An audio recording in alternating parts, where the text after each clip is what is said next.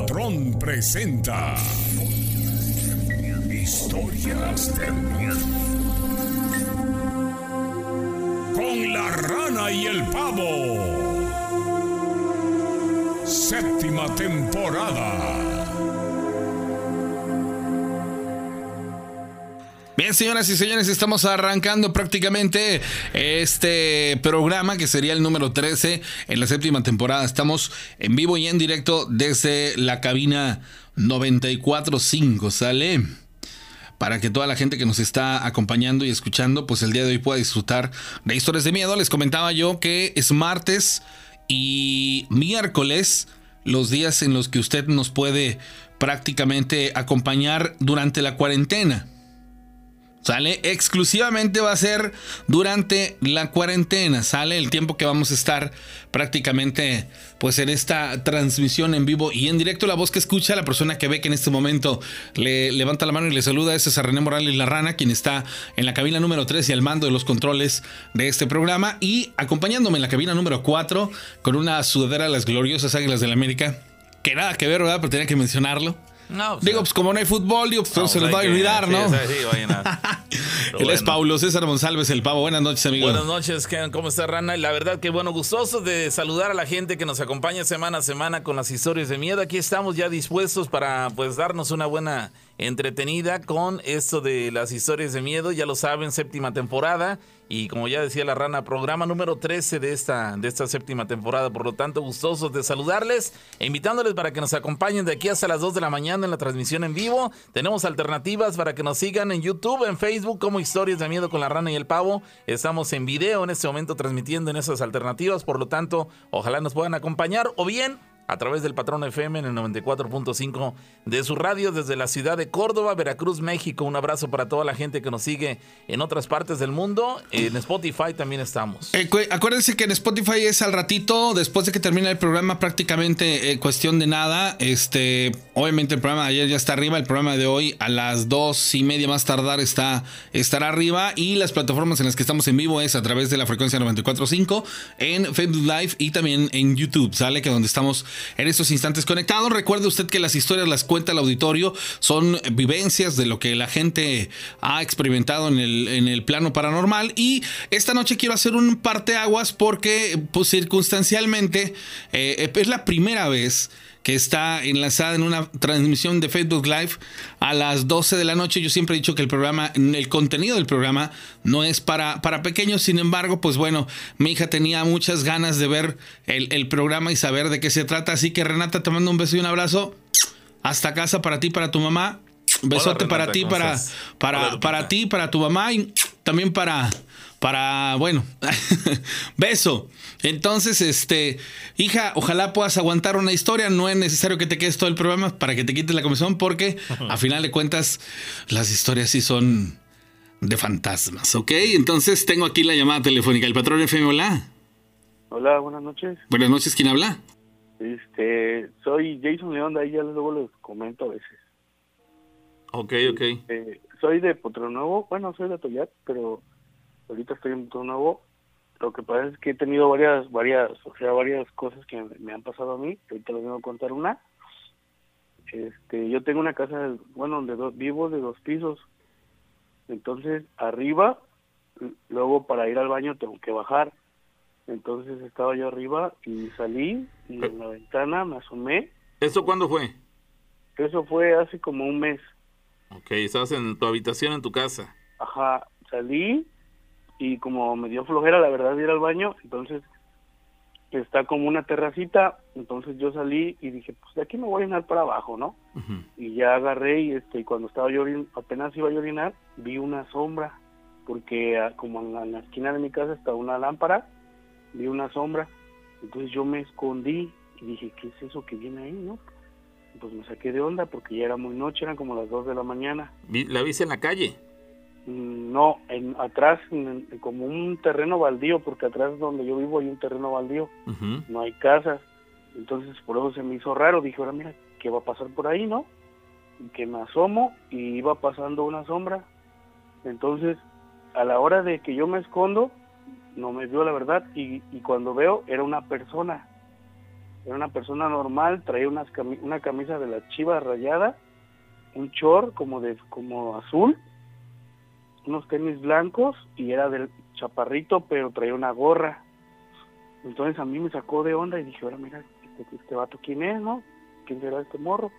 Y yo agarré y dije, no, pues le voy a hablar a mi esposa o algo para ver qué onda. Y agarré y me quedé viendo. Y entonces cuando de pronto yo no sé si se habrá dado cuenta si lo vi o no lo vi, pero se quedó quietecito, quietecito. Y entonces agarró y empezó a caminar como, como dos metros, caminó dos metros y se volvió a regresar otros dos metros. Caminó otros dos metros y se volvió a regresar otros dos metros. Y así estuvo como durante unos diez minutos, ah, caminando de vuelta a vuelta. Entonces yo me saqué de onda, pero en ese momento no tenía escalofríos, nada, todo normal.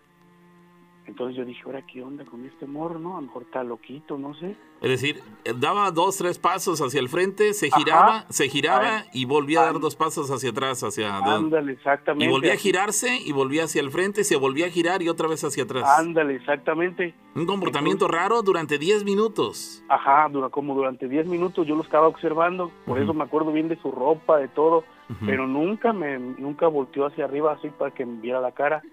Pero yo estaba bien escondido, a mí no me veía y como estaba todo oscuro y yo no prendí la luz ni nada, pues no me veía yo. Entonces, de momento agarró y como que se hincó. Y cuando se hincó, no sé si has visto que luego levanta las manos así cuando están orando. Sí. Como si oraran a alguien. Levantaba las dos manos hacia arriba y hacia abajo. Como si estuviera orando para a alguien o algo.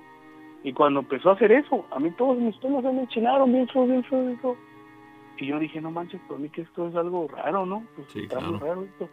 Entonces agarré y como a dos pasos, yo creo así, hacia allá, yo pues llegaba, llegaba a tocar la puerta de, mi casa, ahí donde estaba yo. Entonces dije, no, si ahorita yo me volteo algo, esta madre se va a desaparecer. Mejor así voy a estar viéndolo, viéndolo. Y así seguí caminando hacia atrás, hacia atrás, viéndolo y como llegué a la, como eso llegué a la cama y la, agarro, agarro y empiezo a, a, menear mi, mi, mi, pie así en la cama para que se despertara mi esposa. ¿Desde tu cama todavía seguías viéndolo? Ajá, todavía lo seguía viendo porque todavía tengo vista para ver, que tengo un ventanal, un ventanal grande y como siempre está abierto, pues no había nada que te obstaculizara la visión. Ajá, no, no había nada. Y ya que agarro y empecé a menear la cama y sí, que se para mi esposa y le digo, ven, ven, ven pero ni siquiera la volteé a ver a ella, yo seguía viendo. Claro. Y dice, dice, a ver, ¿qué? ¿Qué quieres? Dice, ¿qué? ¿Qué estás loco? ¿Qué? Le digo, no, no. Le digo, es que mira, quiero que veas, ¿qué ves allá? Y yo estaba viendo.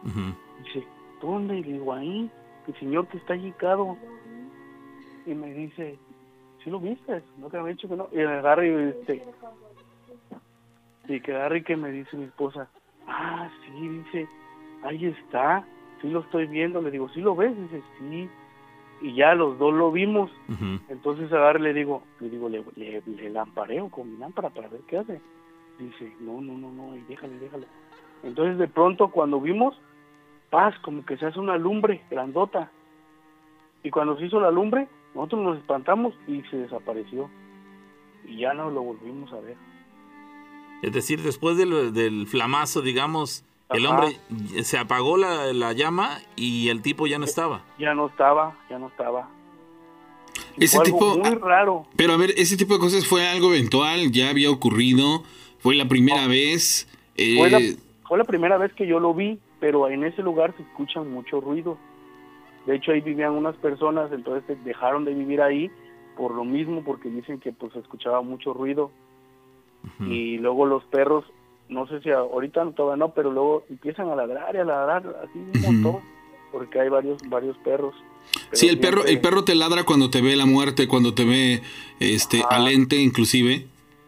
Y, seguramente sí, sí, claro, seguramente fue algo paranormal lo que lo que haya ocurrió. Lo importante aquí y lo que me llama mucho la atención es que tú tuviste la oportunidad de verlo. O sea, eh, generalmente todos en casa hemos escuchado que los perros alocan, que los perros ladran, que, se vuelve eh, una cosa así de, que todos los perros se unen para esta situación, pero eh, rara vez experimentamos el hecho de, poder observarlo, de, estar conscientes de que es algo más allá de nuestra comprensión. Sin embargo, aquí tú específicamente tuviste la oportunidad de ver ese personaje.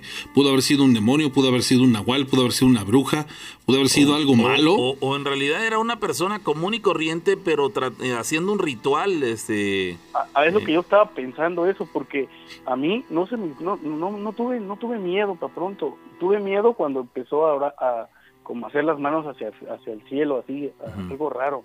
Cuando se hincó es cuando se me empezó a poner la piel bien china. y, como yo he visto varias cosas, o sea, yo he tenido varias experiencias porque a mí me gusta la pesca de noche. Ah, Entonces, entonces yo voy al río, a veces he caminado, no sé si conocen Potrero Nuevo, Atoyat, para llegar a Caballo Blanco son como una hora y media de camino y a veces son las 2 de la mañana y yo voy en el monte caminando solito y con mi pura lámpara. O a veces la apago cuando hay, hay luna, la apago. Me voy yo solito, paso todas las rutas, los túneles, todo eso solito. ¿Y no te da miedo? Y he visto varias cosas. No, pues al principio sí me daba un poquito de miedo, pero después ya, ya, ya, ya, ahorita no me da miedo. Y luego me dice mi esposa, bueno, me decía antes, dice, ah, tú estás loco, dice, no sé qué vas a ir a hacer por allá, pero porque yo, yo no lo hago para venderlo, sino que era mi deporte, a mí me gustaba mucho eso. Ahorita no voy porque pues se me da miedo de que luego hay partes que tengo que pasar por carretera y luego ahorita como está la situación, pues me da miedo ir. No tanto por el suspenso, sino por las cosas reales ahorita que, que, hay en Delincuencia. Sí, ándale, exacto. Pero pues a mí sí me gusta mucho eso y, y he visto varias cosas y también una vez, una vez estaba yo acostado, ya, ya, ya era tardecita, y cuando me desperté vi que un viejito estaba abajo a, abajo a un lado de mi cama. ¿Abajo de tu cama? No, a un lado, a un lado, pero como que hincado. Un viejito ya, ya grande, ya mayor de edad. Y yo cuando lo vi, ah, se me, toda mi piel se me puso bien así china, ¿no? Y yo dije, no, pues, ¿qué onda, no? ¿Qué, qué hace aquí este hombre? Hmm. Y, y no podía yo hablar, no podía yo hablar, me quedé quieto, me quedé todo paralizado y este y quería menear mi mano para agarrarlo pero no podía y y ese, y cuando me vio que yo me desperté el, el, señor se hizo para atrás así pero gateando hacia atrás se hizo para atrás y como yo mi ventana pues, te digo que acostumbro a dejarla abierta que se brinca para la ventana cuando él salió de mi ventana yo me pude mover y que me paro corriendo para ver qué, qué hacía no y que se brinca para la azotea para abajo y, y cuando vi que sale corre y corre o sea, sí se brincó por la por eh, del balcón, digamos. Sí, para abajo, se aventó. Se aventó, sí. Y eso estuvo muy raro. Luego ah, pregunté y me dijeron que era el Nahual. Sí. Es tremendo eso. Bastante, ¿eh? No, debe ser tremendo eh, despertar en la comodidad y tranquilidad supuesta de tu, de tu recámara y darte cuenta que hay un individuo junto a ti, y digo, en este caso un anciano, que evidentemente no iba a asaltarte ni nada por el estilo, sino que era una cuestión eh, con tintes paranormales. Y esto que mencionas de, la experiencia que nos contabas en principio, eh, pues evidentemente, bueno, a mí me da la, la, idea, me quedo con el mensaje de que, de que era una persona común, ¿eh? Por la indumentaria que llevaba, vamos, era como, vestía como cualquier joven de, que es aficionado al fútbol, en ese caso, siguiendo ese yo me acuerdo, traía una camisa de Chivas, y un chor azul, así como de fútbol, unos tenis blancos, yo me acuerdo bien perfectamente de él, no era muy alto. En, un momento dado podrías suponer o podríamos pensar que era un tipo que estaba posiblemente drogado y por eso se comportaba de esa manera, sin embargo, el tema del flamazo... Ah, exactamente, cuando lo, lo, del flamazo, entonces fue donde yo dije, esto ya no es normal. Sí, que desapareció, ya no supieron nada de él. no, lo no, hubo alteración de los animales, de los perros, nada, ni escucharon ningún ruido, nada. No, nada, nada, nada, nada. Ya jamás supiste de eso. Y jamás lo volví a ver. Es que ahí, es que me, bueno, después me comentaron, porque yo me fui a la casa de mi esposa, me comentó que en esa, ahí había una casa, hay una casa todavía viejita, o había creo. Bueno, es que ya está como así derrumbada, ya viejita. Entonces, ahí había una señora que hacía muchas, o sea, hacía, hacía brujería y todo ese tipo de cosas. Caramba, pues qué interesante historia, amigo. Gracias por compartirla. Sí, hasta luego. Que pase feliz noche. Fíjate cómo hay personas que son muy susceptibles a, poder experimentar cosas paranormales y, y cómo aparte de ello, a veces las circunstancias te obligan a tener este tipo de, de situaciones. Quiero, antes de contestar la llamada telefónica, platicarles algo súper rápido. Hay la persona que está en la llamada telefónica, permíteme tantito nada más para, para hacer la, para prácticamente platicarles algo que me, me, llamó mucho la atención hace tiempo, pero bueno, lo voy a volver a compartir. en virtud de, de, lo que ocurre. Ahorita estoy intentando accesar a los mensajes de historias de miedo, pero no me está dejando la plataforma. Tiene ratito que tiene ahí problemitas, este como tal, pero estoy intentando poder ver sus mensajes. De todas maneras, ahí ahorita voy a ver cómo le, puedo hacer. Y bueno, súper rápido, resulta que esta persona era un taxista que tuvo la mala fortuna de que lo asaltaron. Las tres personas que abordaron su taxi y que le dijeron esto es un, un asalto y pues sabes qué onda, este, ya te cargó porque son como las las eh, leyendas urbanas, más bueno, más bien dentro de las leyendas urbanas, las frases célebres de, de, los asaltantes. La situación está que se lo llevaron a un lugar, terreno, monte hacia ahora sí que de, de, algún punto aquí en la, en la zona. Lo bajan y lo vendan de los ojos, lo atan de las manos y de los pies. Y pues esta persona solamente puede escuchar. Y escuchaba cómo se de mátalo ya, este si lo vas a hacer, aquí está la navaja. Córtale el cuello. Cosas bastante fuertes. Dice, dice esta persona que pues la verdad pudo contar la historia. Que honestamente él estaba muerto de miedo. Que inclusive él pensaba que de ahí no iba a salir. ¿Y qué ocurrió? Resulta ser que los tipos le dijeron, mira, dice, nos vamos a ir. Dice, este, te vas a esperar tanto tiempo, dice, y este, y pues ya ahí tú ves cómo le haces, mano. Pero no queremos ahorita que nos des indicios de que nos estás o que te estás meneando algo por el estilo porque rezamos y entonces sí te matamos. La cuestión está que esta persona que estaba atada de, manos y de pies, justamente cuando estos personajes se, se fueron, le quitaron la venda. O sea, le quitan la venda. Pero pues como había pasado ya algún tiempo con los ojos vendados, dice que él era muy nulo lo que podía ver, aparte del, del rayo del sol. Y la posición en la que lo dejaron, pues bueno, dice que al, pasar como media hora él ya empezó a, a moverse y que se dio cuenta que a un lado de una de las llantas habían tirado la navaja con la que supuestamente lo iban a matar. Eso sirvió para que él, a como pudiera, se acercó, este, se logró quitar prácticamente la, lo atado de las manos, exacto. Lo habían dejado descalzo, sin camisa, solo con el pantalón, sin nada, y dice que él empezó a caminar entre el monte, entre los cañales, y caminó y caminó y caminó y caminó hasta que llegó a un claro en donde podía ver que a la distancia había una carretera. Pero que le llamó mucho la atención que frente a él, a una cierta distancia, un viejito con un traje de manta, con sombrero y con un asadón en las manos, se acercaba. Entonces a él le llama mucho la atención porque dice, no, hombre, no vaya a pensar que, que, es algo, me, me salga hasta contraproducente que me encuentren en esta situación. Y dice que a él lo que se le ocurrió fue sentarse en una piedra. Y que este personaje vino, vino, vino, vino, vino y lo encontró. Y que agarró y que le dijo, ¿y ahora joven qué le pasó? Dice, no, es que me asaltaron, dice, mire cómo me dejaron. Hombre, qué bárbaro. Y dice que el viejito le dijo, pero ¿está usted bien? Dice, sí, sí, estoy bien.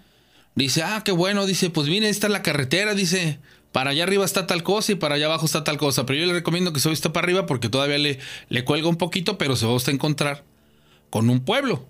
Entonces muy seguramente lo van a poder ayudar. No, hombre, señor, pues muchas gracias. dice, este, ¿no gusta usted un cigarro? Dice que le dijo, sí, pues sí, ¿cómo no? Dice, claro que sí. Y dice que el, señor saca dos cigarros de la bolsa de, de aquí de la, de la como manta que traía y le da uno y él se enciende uno. Hace esto y le dice, tranquilo, dice, ya pasó todo. Dice, lo mejor es que estás vivo. Aprende de esto. Aprende, dice, no te, no te claves.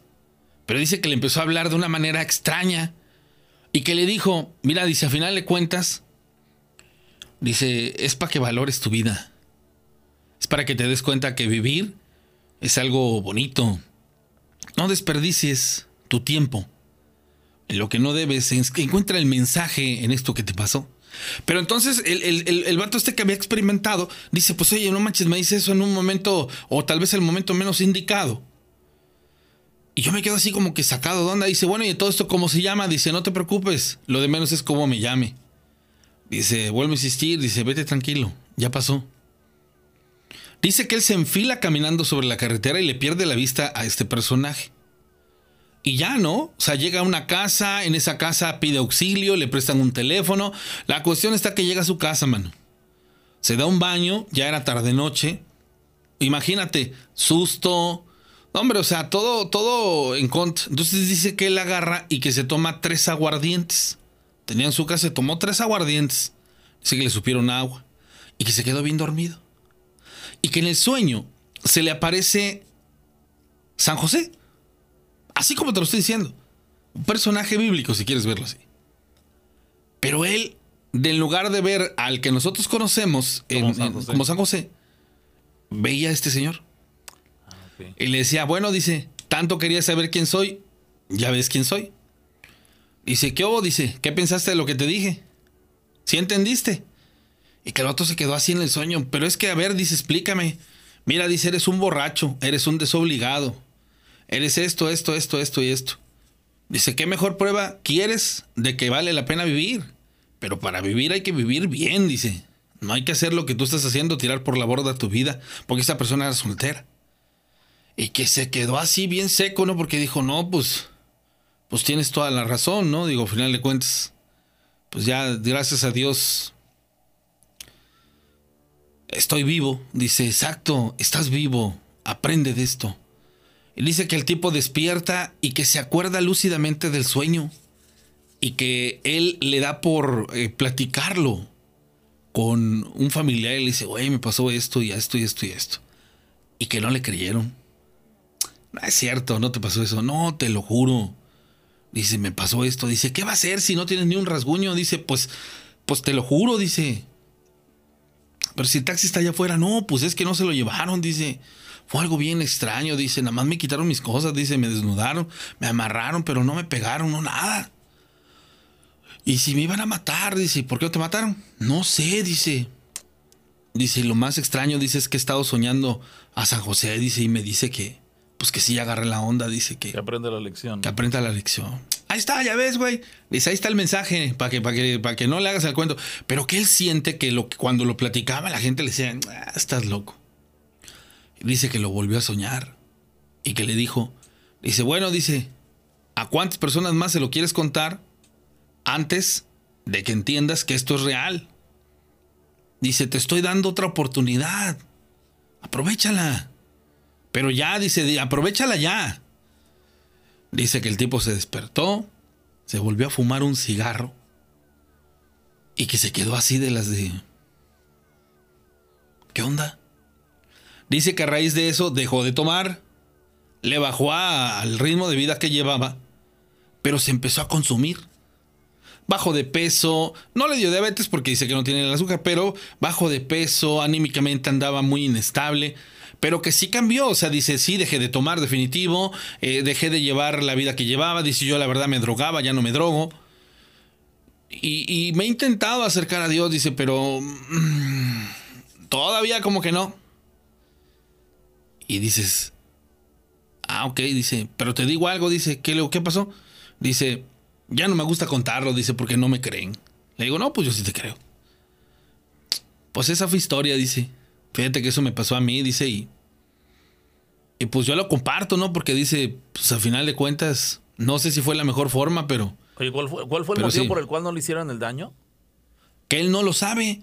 O sea, él, él Pues, dice... él recibió amenazas. Dice que él llegó, o sea, iba manejando. Le métete aquí, métete acá, y aquí, carnal. Pues y sí, bájate. Lo, mania- lo, lo Lo amatan de manos y pies, le vendan los ojos y ya tirado junto a una llanta empieza a oír. Que le iban a Ya matar. mátalo. Ya mátalo. Cuértale el cuello. No, pero es que este. No, no. dice que oía, ¿no? Esa disputa. Pues a ver, hazlo tú. No, no, hazlo tú. Dice, pues es que ya. Dice, no, es que ya nos vio. Dice, Mátalo. hay que matarlo. Y que uno le dijo, no, mira, dice, vamos a darle chance. Dice, total, dice, no creo que la neta se acuerde de nosotros. Era de noche. Ah, porque para esto esto fue en la madrugada para amanecer. Y este tipo se vino a soltar hasta como a la 1 o 2 de la tarde. Porque a su casa vino a dar hasta la tarde, tarde. Y cuenta la historia, por a insistir, dice él, pasó un, ¿qué te gusta? Un periodo de dos años durante ese cambio tan, tan drástico de su vida. Y cuando me lo cuenta a mí fue porque yo lo abordo, es taxista. Ok. Entonces yo lo abordo y me dice, te voy a contar una historia, carnal. Dice, pero a ver si me crees.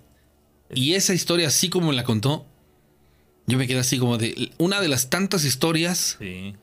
que ocurren y que muchas veces la gente No cree. Ahora bien, No cree. Me, me llama la atención que a pesar de las amenazas, a pesar de todo que, eh, que todo indicaba que Lo iban a matar. iban a matar, que le quitarían la unidad, qué sé yo, pareciera que cambiaron de opinión sobre la marcha los maleantes, porque ni lo ni se Como que la unidad. no, exacto, no ni- se llevaron la unidad, nomás lo asaltaron, le robaron lo que llevaba pertenencias. Pero dice que así nada más fue de, no, ya, este, ¿sabes qué? Quítale la venda y dile que en media hora no se mueva, porque si no se muere. Ya, Ya, sí. vámonos. Pareciera que hubo una intervención divina que lo salvó de la muerte. Y por eso precisamente se le manifiesta y le dice, aguas, aprende. Esta lección tiene un mensaje.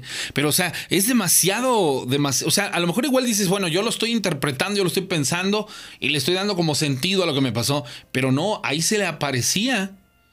San José supuestamente le decía, ¿qué hubo? Y él dice que ese era el personaje que se encontró caminando. Que él, sa- dices- él sabía en su sueño que era San José. que era San José. Dice, no, que él quería saber quién era ese viejito, pero que hasta el sueño se le reveló, a ver, soy yo, soy San José. Caramba. Y, lo- y- y Impresionante. él dice, le digo, bueno, pero tú eres devoto de San José. Dijo, no, dice, no, dice, a mí me pudo haber dicho que era San Judas o me pudo haber dicho que era mm, quien quiere, yo le creo. Dice, pues me dijo que era San José. Completamente San José. Exacto. Y estaba vestido de blanco también en mi sueño. Sí, es de llamar. Ah, se, se eriza la piel de imaginar una escena así, pero bueno. Hay una llamada telefónica, hola. Bueno, Bueno, hola, ¿qué tal? Gracias por la espera. Ahora sí, nos Sí. puedes platicar, nos puedes platicar tu historia. ¿Cuándo y dónde ocurrió? o- a- ocurrió hace como tres años. ¿Dónde? Ocurrió en un lugar donde se llama Santa Cruz, es un rancho, ¿Por dónde? municipio de Tezonapa. Ok. ¿Tú lo viviste o te lo platicaron? No, yo lo viví. Cuéntanos. Es, yo, yo fui a visitar a mi abuela donde vive allá en el rancho, pero yo estaba jugando con mis, con mis primitas, son chiquitas, y con mi hermana. Tenían un carrito así chiquito para subirse arriba de él, pero como está la carretera, está, hay una bajadita y pues al lado hay puro, pura finca, pura piedra. Y pues en eso nos subimos y pues bajamos la bajadita y como que alguien agarró el volante y nos quería aventar a la parte del de la finca como un barranco había y en eso pues pues yo frené al momento y nos bajamos corriendo para que no se asustaran las niñas ¿Por qué que- consideras, ¿por qué consideras que alguien como que los quería, este, básicamente les quería causar un accidente, ¿no? Ajá, ¿Pero porque por yo ya no yo ya no podía mover el volante. Ya el volante se movía solito. Ah, caray. Es decir, no era el propio recorrido de la, del, del camino defectuoso el que causaba que, que tuviera cierto descontrol el volante o la unidad, sino que parecía que había una fuerza especial aplicada sobre ese volante. Ajá, el yo el volante lo venía manejando normal, pero ya el volante yo ya no lo podía mover. ¿Qué unidad era, dices? ¿Qué tipo Era de un, un carrito chiquito de que traía un volante que te subes arriba de él y bajas. Ok. Y pues yo ya no lo podía mover. Iban a- Cuando yo tú- frené con tú- el pie la llanta, ¿Tú conducías esa unidad? ¿Cuántos iban a bordo de- de- del carrito? Era yo, mi hermanita y una niña chiquita. Tres en total. Ajá. Ok. y pues yo ya no podía agarrar el volante, frené con el pie la llanta y se bajaron la- se bajó la niña y mi hermana y se bajaron como que asustados porque dice, ¿qué pasó? ¿Moviste el volante? Le dije, no. Cuando yo le dije a mi hermana que volteara a la parte del de la finca, le dije, hermana, ¿estás viendo lo mismo que yo? Y me dijo, sí. Cuando volteamos las dos al mismo tiempo, estaba una señora de blanco vestida, así vestida, de un- que traía un vestido de blanco y pues yo me puse pálida, pálida porque me asusté un montón. ¿A, Le qué- a hora ocurrió eso? Pues era tar era la era en la tardecita como las dos, las tres de la tarde. En pleno día, en pleno día. Ajá. Ajá.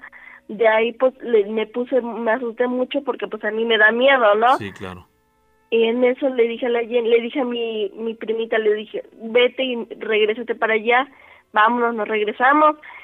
Pero yo agarré el carrito para cargármelo y yo sentía una presencia atrás, como que, como que la persona de esa misma me venía siguiendo a mí. Salimos a la carrera y, re- y nos metimos a la casa. cuando yo le dije lo que había pasado a una tía más mayor, le dije, mira lo que fue a ver hasta el lugar donde estaba y ya no había nadie, o sea, pero yo ya no quería regresar porque me, me quedé con el miedo de, de toparme a la, a la esa cosa que la verdad no sé qué era. Era una mujer, dices. Ajá, era una mujer vestida de blanco. ¿Le viste el rostro? No, traía un, como un velo transparente en la cara, pero no se dejaba ver el rostro. Ok. Y yo me quedé así con el, con, con el miedo y hasta, hasta ahorita no, no me acerco ahí donde es por, porque me da miedo volver a encontrármela o eso. Es un camino de terracería, quiero suponer. Ya está pavimentado. En aquel entonces era terracería. No, ya estaba Ya estaba pavimentado. pavimentado también. Ok, este, oye, ¿y, ¿y a qué conclusión llegas después de eso? ¿Ya no pasó nada después de esto? No, porque ya no me acerco ahí porque me da miedo, me da cosa acercarme ahí, ahí porque a lo mejor y me la vaya a volver a encontrar. No sé si era una señora normal o era o era un espíritu que estaba ahí, ¿no? Sí, a mí me queda claro y seguramente tú coincidirás con nosotros que era una cuestión paranormal, era un espíritu, era un fantasma, era una bruja, no sé exactamente qué, pero era no era una persona común. Eh, No, pri- era como un espíritu. Sí, es decir, tú no la alcanzabas a ver con la apariencia de una persona normal, por la vestimenta, por la, por la, por el hecho de que tenía cierta, este, eh, ocultaba su rostro, vamos, que como que era una situación totalmente extraña. Además, la mujer no era del lugar, tú le hubieras identificado seguramente si, si hubiera Exacto, sido no era de ahí. lugar, exactamente. Entonces, después de eso, ¿qué tiempo tiene que pasó, dices?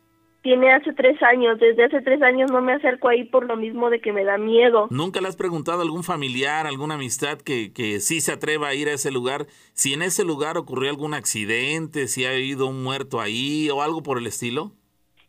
No, nunca, nunca, no. ¿Nunca has averiguado o, o definitivamente nunca ha ocurrido nada? Nunca le he preguntado a, a ningún familiar de ahí que, que viva por ahí si ha ocurrido algo extraño ahí. Es, es, muy raro lo que, lo que nos platicas porque regularmente ese tipo de experiencias y más aún con un ser con características fantasmales eh, o fantasmagóricas como la que nos mencionas, se manifiesta en el día. Digo, sí podría entender yo que, que haya alguna fuerza que quiso causarles un accidente, en fin, cosas de ese tipo, pero el hecho de que se manifieste, eh, de- que se personifique ahí, que, que se deje ver por ustedes de día, cuando esto regularmente ocurre de noche, es lo que más me, bueno, todo intriga, pero es uno de los puntos que más me, me llama la atención, cómo es que pareciera que no tuvo ninguna limitante, ningún este tipo de, de- problema para manifestarse ante ti, ante tus compañeras o tus eh, familiares, este, con, con ese desparpajo, con esa esa de, ese desinterés, decir no me importa que me vean, aquí estoy presente y fui yo la que estuvo a, causa, a punto de causarles el accidente. Tus ni, tu- las niñas que iban contigo también la vieron. Sí, las vieron y también se asustaron mucho y pues mejor lo que hicimos fue correr a la casa y ya fue cuando yo le comenté a mi tía que, que, me, que fuera a ver ella porque yo no podía acercarme ahí por el miedo. Sí, queda, queda claro que, que fue una situación real, verídica, totalmente, porque ellas, yendo como, como pasajeras de tu unidad, este... eh, También la vieron. No, la vieron y además notaron que, que tu conducción de la unidad eh, cambió de un momento a otro. Ellas mismas dijeron, oye, pues ¿qué te pasó? Es decir, ellas mismas notaron la, la, el, el cambio de, de- de ritmo que llevabas a- al conducir la unidad y sin embargo, este, después ven a esa mujer, en fin. Mm, Sí, sí es realmente una situación paranormal. Afortunadamente quiero pensar que ya no ha vuelto a suceder. Mm, Dices que ni siquiera te has acercado al lugar. pero, No, este, por el miedo porque si yo quiero acercarme ahí me da mucho miedo y pues ya no ya no me acerco ahí y mejor Claro. me regreso. Claro, claro, se entiende la situación totalmente. En aquel entonces, ¿qué edad tenías tú? 15. 15 años, tienes 18 en la actualidad. ¿Y tus eh, familiares qué edad tenían? Eh, tenía 12 y la otra tenía cu- cua- cuatro años. Cuatro años, ¿no? Muy pequeñas, caramba. ¿Quién se iba a imaginar de tus familiares que si ustedes andan jugando en pleno día les pudiera ocurrir algo de este tipo paranormal? Pero bueno, Sobre claro todo la sí. hora, tú. En dos, tres de la tarde, caramba. Sí, no es muy normal. Queda claro que las cuestiones paranormales no tienen horario, aunque se inclinan más para ocurrir de noche, pues esa es una muestra de que también de día se presentan. Bueno, muy interesante la historia, amiga. Gracias, amiga. Sí, gracias. No, hombre, y sobre todo porque nos aguantó ahí en... Sí, gracias también, aguantarnos en, en la, la- vía telefónica, muy Exacto. amable. Dice, dice, siempre escuchándolo soy yo ahí, pero ahí la- Dice, es este, no es tenebroso. Están enviando un, un video, ahorita lo vamos a poder eh, compartir. Allá en Madison, Wisconsin, un abrazo para toda la gente que está desde la Unión Americana eh, compartiéndonos las historias. Buenas madrugadas, yo soy de Uruguay y los escucho desde Nueva Zelanda. No hace mucho encontré su programa en Spotify y la verdad que me enganché mucho. Saludos, ella se llama Anita Anderson. Hola Anita, ¿cómo Hola, estás? Anita. Un saludo para toda la comunidad de Uruguay. Nueva Zelanda. Y sobre todo, bueno, para la gente que está en Nueva Zelanda. Fíjate que tengo un amigo que apenas fue de Coaxacualcos a Nueva Zelanda y se encontró unos argentinos y unos uruguayos. ¿En serio? Sí, y fíjate que le, le externaron que ellos tienen un, un gran aprecio por, por Chespirito, Ah, mira, personaje mexicano. Sí, claro. Entonces, un abrazo, un saludo para Sí, ustedes. por supuesto. Hasta, hasta ese punto. Llamada telefónica antes de que cuente una historia. El patrón FM, hola. Buenas noches. Sí, ¿qué tal? Este, quisiera contar una historia que me pasó un- hace unas semanas. Ok, ¿dónde? Este, aquí en mi casa. ¿Tendrá que un mes? Este, ¿perdón? ¿Tendrá más o menos un mes o cuánto? No, 15 días 15 menos. días. Bueno, Ah, me poco. está pasando normalmente casi todas las noches desde hace como 5 años. ¿Dónde pasa esto? Este, aquí en Moyotan, Veracruz. Ok, te escuchamos. Sí, este, no tiene mucho, tendrá como unos tres años. Mi papá trabajaba, trabaja en la planta de Cafibet de aquí de Iztac, y se viene en las noches en la bici. De en un tramo que hay una subida dice que siempre siente que lo empujan, o sea que avanza, pero en la subida con mucha facilidad. Eh, al otro día de esa noche que vino nos contó y todo el rollo. En la madrugada, en la mañana, como a las 7 de la mañana, en el cuarto de mi hermana, en ese tiempo tenía 7 años, 8, encontraron unas pequeñas huellas al lado de su cama que se dirigían hacia la bici de mi, de mi papá. Y este pues pasó no y tendrá como un año que en las noches siento que se me sube el muerto no son los los sueños los estas cómo se llaman los, Los- parálisis de sueño pero yo lo siento vivamente siento cómo me tocan los pies y se me abrazan y normalmente esto me pasa a las 3 de la mañana, dos y media. Ok, entonces tú vas por- más por el lado de lo paranormal, más allá de que sea eh, la famosa parálisis del sueño. Sí, Ok, ¿tiene años que lo padeces? pues esto normalmente, es lo de las las huellitas ya tiene años y Ujú. esto apenas me empezó a ocurrir. Ok, Ya van más de cinco veces en, en lo que transcurre del año de, del que empezó para acá. ujú. ¿Y, es, ¿Y esto le encuentras relación a lo que le sucede a tu papá cuando viene de camino a su trabajo? ¿Le encuentras Pues- relación a lo que te está sucediendo a ti con la sujeción que, que tienes mientras duermes? Pues este, a él le habían contado según que trajo los famosísimos chaneques de donde trabajaba bueno, en el, ta- en el camino, porque es un camino realmente sólido donde viene. Sí. Le, le- le dijeron a él que probablemente las huellas que encontraron en la habitación de tu familiar tienen relación con el hecho de que él se venga en bicicleta durante las madrugadas en ese tramo carretero. Este, pues sí, porque las huellas terminaron en la en la bicicleta de mi papá, se dirigieron hacia donde estaba la bicicleta. Y casualmente él cuando viene ascendiendo esa, esa este, bajada, él siente que como si lo ayudaran a, a subir la bajada, vamos, que le, cuesta- le cuesta muy poco esfuerzo este, subir esa bajada, Ah, Ajá, como si lo empujaran para, para ayudarlo a subir. Ajá. Ok. Pues sí es de llamar la atención esa situación. Ahora bien, lo, que de, lo de él pareciera ser una cuestión que no pasa a mayores porque dices, bueno, pues encima en lugar de, de obstaculizar mi recorrido, pues, al contrario, pareciera que me quieren ayudar. Ahora bien, Sí. lo que te está sucediendo a ti, que ha empezado a ocurrir, eso de la de que se te sube el muerto, pues sí hay que averiguar, no sé si has- has hecho algo al respecto para que Pues- deje de suceder o simplemente te has limitado a vivirlo y a empezar a acostumbrarte a la situación. Pues sí, solamente pues rezo en ves que no no puede uno gritar ni hablar muy duro. Empiezo Pero a rezar en mí y cierro los ojos y hasta que se me pasa, pero sí siento como una mano toca mi pie que va este hasta mi pierna y es donde me abrazan y ya no me puedo mover.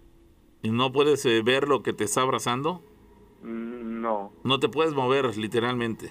no, pero hablando de eso ayer, bueno, ayer en la madrugada de ayer sí vi como alguien entró a mi cuarto, pero pues vivo con mi abuelo y mi abuelo estaba al lado de mí. Bueno, duermo con mi abuelo y estaba al lado de mí y pues eran las tres y media de la mañana, de la madrugada, sí. ¿Qué, ¿Qué fue lo que viste ingresar por la puerta? ¿Viste que pasó alguien? Este, no pasó alguien, sino como un bulto negro alto entró hacia mi ropero. Ah, caray. ¿Y después de esto, que sucedió algo? Pues no, No pasó a pero mayores. como le digo, so- es este lo que lo que normalmente siento, pues posiblemente podría ser eso, lo Sí. que se me sube, Probablemente, sí, es lo que me probable. agarra los pies. Sí, es probable, es probable. Ahora bien, después de que lo viste, ¿te atacó, digamos, su- sufriste el, el- la limitante? Pues no, porque me quedé despierto. Ok, eso pudo haber ayudado a que no te atacara. Pero sí, hay que ver, ¿esa casa regularmente presenta este tipo de fenómenos o es a partir de ahora que empiezan a experimentarlos? Pues normalmente porque al lado de esta había una casa que pues, ya tiene años, bueno está la casa pero ya tiene años que la habitaban y ahorita está abandonada y posiblemente pues de ahí vengan Sí. esas cosas. Caramba, pues sí, hay que, hay que, hay que revisar, ¿eh? vamos a ver si alguien te puede dar una sugerencia para tratar de, de solucionar esto que ya está convirtiéndose, está empezando En a un lastre. eh, sí, en un lastre, en una situación incómoda que, que si lo dejas pasar de largo puede ser una solución que de repente deje de ocurrir, como ha sucedido en otros casos, que ocurre y de repente de la nada deja de pasar, pero en ocasiones es el principio de cosas peores, entonces Claro. hay que trabajar en el tema. Gracias, amigo. Sí.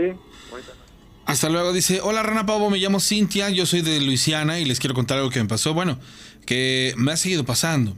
La primera vez ocurrió cuando tenía entre 15 y 16 años, ahora tengo 21. Lo que experimenté fue aquello que se llama que se te suba el muerto y recuerdo que al momento que pasó la primera vez, lo primero que pensé fue en rezar. Trato de decir el Padre, el padre Nuestro y pareciera como si nunca lo hubiera dicho. Yo crecí yendo a la iglesia todos los domingos, así que pues el Padre Nuestro no era nada nuevo. Seguí tratando de rezar y cada vez que llegaba a la mitad ya no podía recordar más. Estaba tratando y tratando y créanme que yo clarito sentí, como si me hubiera puesto, o como si me hubieran puesto unas manos alrededor de mi garganta. Y lo curioso fue que aunque no sentí presión, sentí las manos. Cuando pude terminar la oración, me pude mover. Pareciera que cada vez que me pasa es más fuerte. La segunda vez fue hace dos años en mi cuarto, la puerta de mi closet estaba un poco abierta y no sé por qué, pero me dio como una mala vibra, un poco de miedo la verdad, pero me dije, bueno, pues a lo mejor igual es de que estoy adormitada. Cuando desperté igual no me podía mover para nada. Traté de rezar a igual que la primera vez y no pude terminar. Esta vez clarito sentí como del lado izquierdo se sumió en la cama y escuché como si estuvieran murmurando en mi oído. No sé qué decía, pero clarito lo escuché. Las últimas dos veces como que tenía un mal presentimiento de quedarme dormida, pero me ganaba el sueño. En esas veces cuando desperté igual no me podía mover, pero sentía como que no podía también respirar. Y ahí trataba de rezar de nuevo y como sentía más que no podía respirar, trataba de gritar, hacerle algún ruido para que mi esposo que estaba despierto a un lado de mí pudiera hacer algo. Sin embargo, cuando al fin pude moverme, le pregunté que si no vio lo que me pasaba y él me dijo que escuchó como que se quejó. Pero pues no pensó nada malo. ¿Por qué experimento estas cosas? La verdad tengo miedo y no sé qué pueda ocurrir en la siguiente vez. Bien, yo sí te puedo decir. ese tipo de sensaciones, hablar de, que se te subió el muerto, muchas veces son imposiciones. La envidia es muy canija, las malas energías, los entes.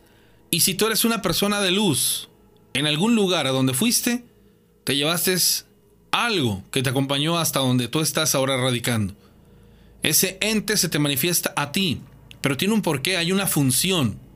Y hasta que tú no descubras qué está pasando, no lo vas a dejar de experimentar porque hay quienes dicen que el hecho de que se te suba el muerto puede ocurrir porque cenaste demasiado, porque esto, por el otro. La realidad es que sí, hay cosas que son de manera natural, pero las demás tienen un tinte paranormal y eso es lo que tú estás experimentando. Sin embargo, hasta que tú no descubras que hay en el trasfondo, porque debes de ser tú quien en el sueño hable, quien en el sueño pida, quien en el sueño busque, observe. Y mientras tú no lo descubras, las cosas van a seguir prácticamente igual. Hay una llamada telefónica del patrón FM, hola. Sí, bueno. Sí, ¿qué tal? Este, quiero contar mi historia. De acuerdo. ¿Cuándo y dónde ocurrió? Hace nueve años. ¿Nueve años? ¿Dónde? Ahí por rumbo para los sifones. Ok, rumbo a los sifones. ¿Dónde es esto?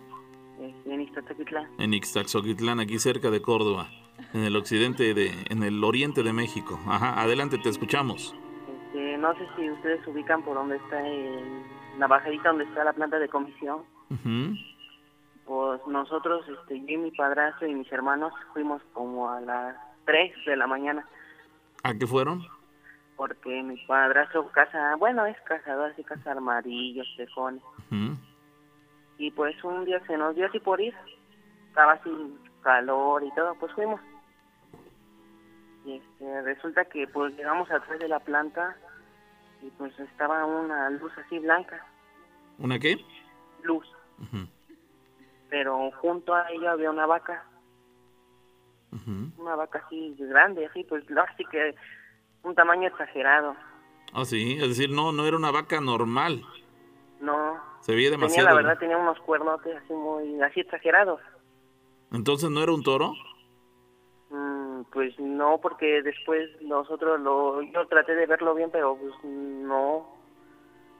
¿Te quedaste o se quedaron con la impresión que era una vaca? Ándele. Pero de tamaño muy grande, mucho más grande de lo normal. Sí.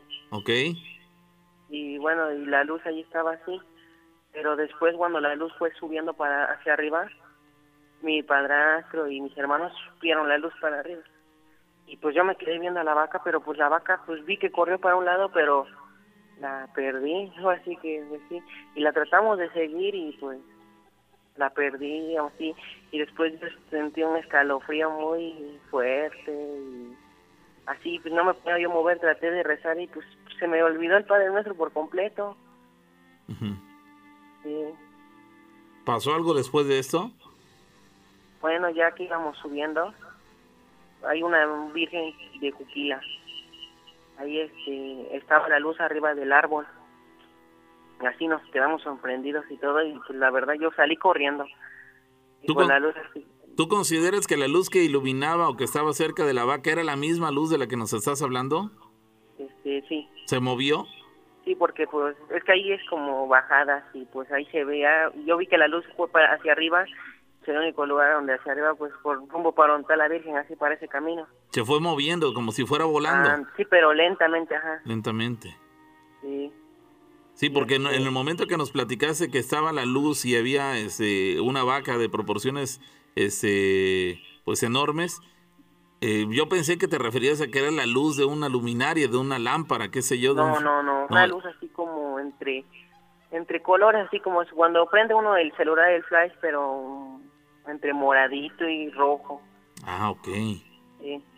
Ok, ok. Y este, bueno, yo así fui corriendo, hacia arriba, pero mi padrastro y mis hermanos se quedaron ahí. Dice que después este los perros, como llevábamos perros, ladraron. Y este...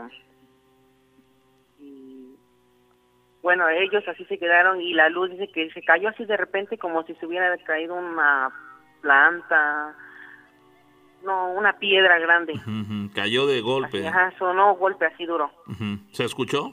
Ajá, pero es que por ahí baja un señor que en paz descanse. Este, se, estaba, bueno, ahí bajaba y ahí estaba y este el señor, pues lo, nosotros pensamos que era él porque pues hay rumores que el señor era nahual y todo eso, Ok. porque, ajá, y este, lo vimos así al otro día, lo fuimos y estaba muy golpeado así, dijo que él se había caído de ahí, hasta nos dijo ahí por los sifones me caí, pero él nos dijo que fue en la tarde, Ajá. ajá, y Caray. nosotros decimos, ah, bueno, ajá, y este, Pero, ajá. y la persona se murió, Ese señor del que nos hablas, ajá. a raíz del- de, esos, de esos golpes que recibió, se, eh, falleció. No, no, él lo asaltaron y pues lo mataron. Ah, después, ok, fue otro Ajá. tema de- independiente. Ándale, pero este, ahí va otro punto. Este, resulta que él se había muerto hace unos ocho años, se murió al año. Y pues este, llegó uno de sus, lo enterraron y todo, pero pues, no lo enterraron así con tierra, con unas tapas ahí en el panteón de Istat. Entonces, ¿cómo lo enterraron?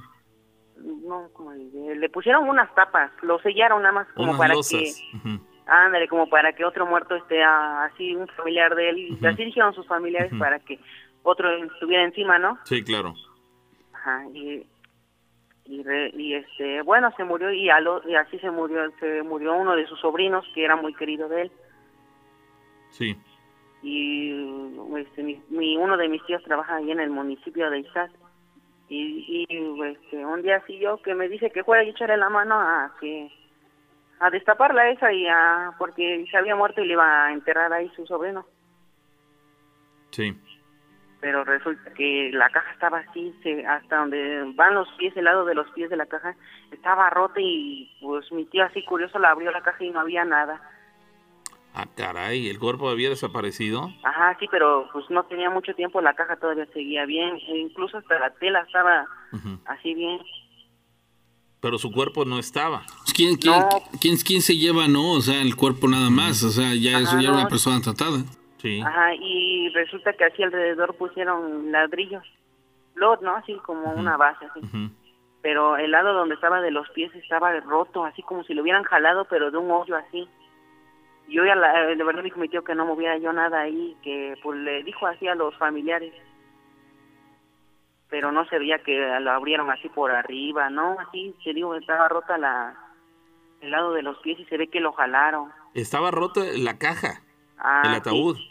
Sí, ¿Y, y cómo, saca, cómo habrían sacado el cuerpo si, si, digamos, en la zona de los pies había como una especie de, de barda? O sea, se, se ve Ah. que cavaron especialmente Ah, para llegar sí, a tener de manera De frontal. eh, frontal la caja, La rompen y jalan el cuerpo. Ay, Eso es lo que, lo que hace referencia. Sí. Y después montas el ladrillo y pareciera que está ahí, pero no, realmente Sí, extrajeron su cuerpo. sí. sí, claro. Caramba, pues sí, es- está tremendo. ¿Tienes algo más que decirnos de esto? Ah, bueno, y después este, yo así le fui, le, le fui con los familiares y le dije que sí, que a- yo les conté, ¿no? Y me dijeron, me tomaron, es que hace tiempo él estaba tenía una enfermedad y dicen que hizo pato con aquel. Pudiera Pues, ser. ¿eh? Pudiera ser y vino y se lo llevó. Pudiera ser. Ándele. O también se lo llevó al reclamo y después el cuerpo iba a aparecer en algún otro sitio. Son cosas muy duras, muy difíciles. La, la misma familia te reconoció que su familiar, el fallecido, este, pues sí, había aparentemente en su desesperación por salir de su problema, eh, acudido a, a hacer tratos con, con el diablo. Sí, porque él, él creía mucho en la muerte, él no era católico. Ok, caramba. Pues sí, está, es de llamar la atención. Pareciera que, que, se, que sí, que efectivamente él tenía algunos tratos extraños. El hecho de que hayas visto la vaca en, condiciones enormes, era desde ahí ya todo pintaba extraño. La luz que se desplazó de un punto al otro, sobrevolando lentamente, en fin, todo muy, muy extraño. Definitivamente esto que, que nos platica sí tiene eh, características paranormales y lo que dices de, de la extracción del cuerpo desde su tumba, rompiendo inclusive el, el ataúd, caramba. Ya su cuerpo no, no, nunca lo volvieron a encontrar. No hasta la fecha, pero ajá. Paso, mecha. Caramba, debe ser terrible para la familia porque aún sabiendo que su familiar había hecho tratos inapropiados con, con dijeran, la cosa mala, este, pues debe ser incómodo y triste y lamentable para ellos que, pues caramba, después de aún fallecido, pues viniera por él y ahora no saber dónde quedó su cuerpo. Y Caramba. Pues Gracias, queda. amigo. Sí, hasta, hasta mañana. Hasta mañana. Dice, ¿qué tal? Te escribo desde Dallas, Texas y te voy a contar una historia que pasó en un cine donde trabajaba años atrás. Esto le pasó a una chava que al igual trabajaba ahí. Nosotros al final de todas las funciones de cada día nos encargamos de limpiar y sacar la basura. Trabajamos de 12 de la noche en adelante hasta las 3 o 4 de la mañana. En esa noche la chava estaba limpiando su área cuando de repente llegó gritando muy asustada, casi casi llorando, de la impresión a donde estaba mi mamá y yo, que era nuestra área, diciendo que alguien la tocó cuando ya no había nadie dentro del cine. Mi mamá, otro señor y yo éramos los únicos. Contó que sintió que alguien la miraba desde que entró a la sala a limpiar y de repente cuando se agachó a levantar una basura, alguien le tocó un pie. A lo que se conoce a la altura del chamorro. Gritó, salió de la puerta eh, literal mal. Inclusive se atrevió a decir, quien esté ahí, salga ya y nadie respondió. Lo peor fue que cuando se miró su pierna tenía la seña de una mano como del tamaño de un niño. Después de lo ocurrido se puso muy tenso el ambiente, mi mamá tuvo que acompañarla aquella noche para que terminaran de limpiar la sala, pero días después escuché la risa yo de un niño y esto se escuchaba al lado de una sala. La verdad que del miedo tiré el agua del bote del trapeador, todo fue muy rápido, no supe qué hacer, lo único que sé es que dejé el agua ahí tirada, sentí muy pesado el ambiente en todo el cine, mucho más en la sala 4 y enfrente de dicha sala. Están unos pequeños baños y la verdad es que los empleados del día contaban que ahí murió una señora anciana y que ella se aparece en el segundo piso donde tienen unas pequeñas oficinas que nadie quiere subir a limpiar. Ahí solo mi mamá, pero la sala 4 sí le temía y no por lo que pasó ese día, sino que solo con entrar ya cuando no hay nadie se siente algo muy raro en el lugar. Esa es mi pequeña historia, te escucho en Dallas, Texas. Bueno, Saludos, gracias. Bueno, Hola, buenas noches. buenas noches, ¿qué tal? Este, muy bien, gracias. Quería contar una historia. Sí, claro. Este, esto pasó aquí en la colonia de Los Álamos, aquí en Córdoba. ¿En dónde? ¿En la colonia de. Los Álamos? Ok. En Los Álamos, sí. ¿Dónde queda esta unidad? ¿Por dónde? Por Lomas de San Marcial. Ok, de acuerdo. ¿Cuándo ocurrió eso? Hace como unos cuatro o cinco años más o menos. De acuerdo. Este, pues se de cuenta que yo trabajaba en un hotel, trabajaba este, en, en eventos como mesero y en una ocasión este me tocó servir en una boda. Entonces, este la boda terminó como eso de las 2 de la mañana y en lo que levantamos este las cosas y todo salimos del hotel como eso de las 3 de la mañana más o menos. Llegué a la casa como tres y media y este mi mamá me estaba esperando, tenía la cena preparada y estaba viendo la televisión. Ya cuando llegué, este, nada más me esperó y me dijo, este, bueno, ya, ya está la comida, está caliente y hay agua de limón adentro del refri. Te sirves y este, apagas la tele cuando te acuestas, pues ya que se va a dormir. Y ya, este, me puse a, cal- a calentar tortillas y cené y me puse a ver la televisión, estaba prendida. Entonces, este, terminé de comer y dije, ah, pues voy a tomar agua. Entonces ya que me paro y que voy al refri y que me sirvo agua de limón y me la tomé. Entonces se me ocurre abrir el, el, el congelador y vi un refresco que estaba allá arriba. Entonces agarro y lo bajo para ponerlo en, en el área del refri y escucho a mi hermano que me dice, oye, deja eso, te voy a acusar de ganar. Y no lo volteé a ver ni nada, sino que en automático este, le contesté y le dije, ay, no seas menso, y ni siquiera lo voy a, lo voy a abrir, lo bajé porque si no aquí se va a echar a perder.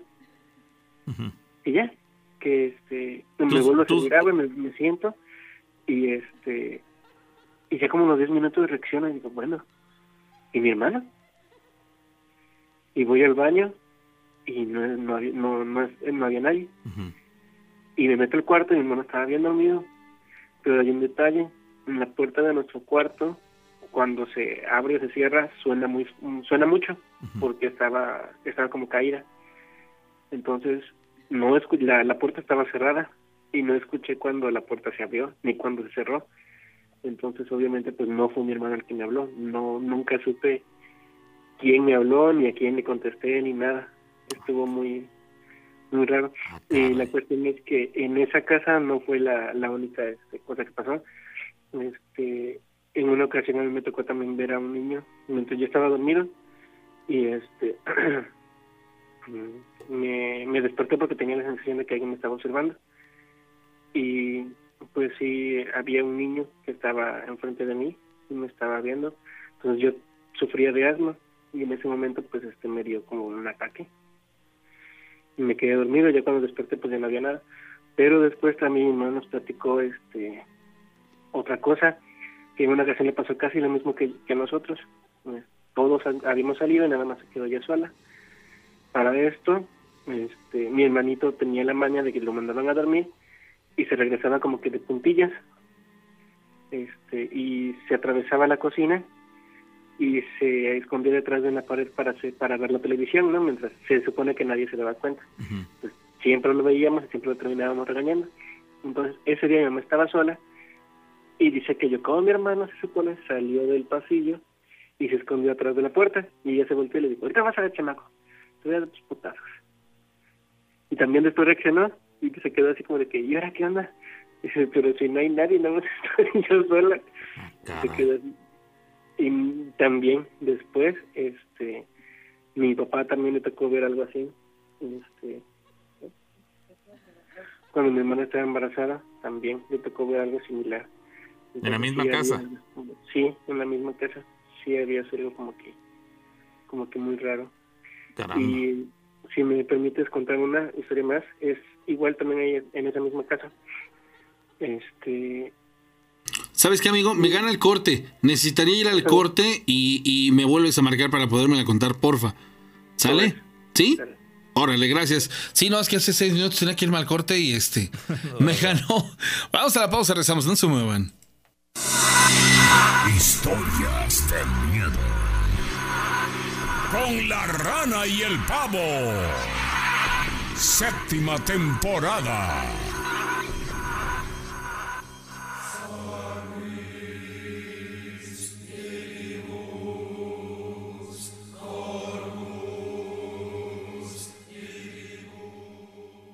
Bien, hay una persona ya en la línea telefónica que nos quiere contar su historia. El patrón FM, ¿con quién habló? Hola, buenas noches, con Diego. Diego, ¿de dónde nos hablas? De Córdoba, aquí, este, por la, el 8 del Beisborama. Ok, ¿esto te ocurrió a ti lo que nos vas a platicar? Sí, claro, me pasó a mí. A ver, por favor, si es tan amable. ¿Cuándo, Este, ¿Cuándo fue esto? Esto pasó hace, hace ya casi exactamente dos años. Ok, adelante. Este, es una historia donde falleció mi mamá. Este, haga de cuenta que mi mamá falleció un viernes, este, 30 de marzo. Este, tengo una hermana que, que vive en Amatlán.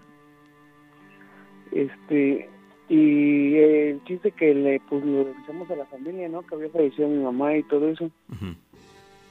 Y ya, pues, toda la familia nos reunimos y todo. Y entonces mi hermana que vive allá en Amatlán, este, mandó a su esposo a traer unas cosas allá a su casa, ¿no? Sí. Pero ahí las, las, las casas están muy, muy, muy, muy, muy, muy pegaditas. Muy pegaditas. O sea, en eso se encontró su vecino de enfrente, o sea, las casas están frente a frente, muy pegadas.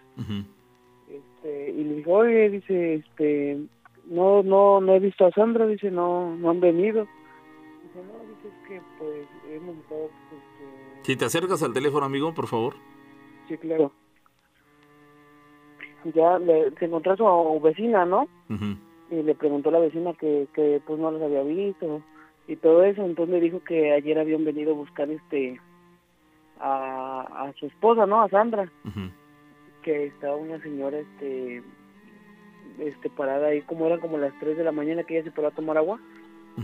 Y vio que alguien estaba parado así enfrente de la mera puerta de mi hermana no y este y que ella se le hizo raro no porque desde la mañana pues no había visto el carro de mi hermana ni Mataro, ¿no?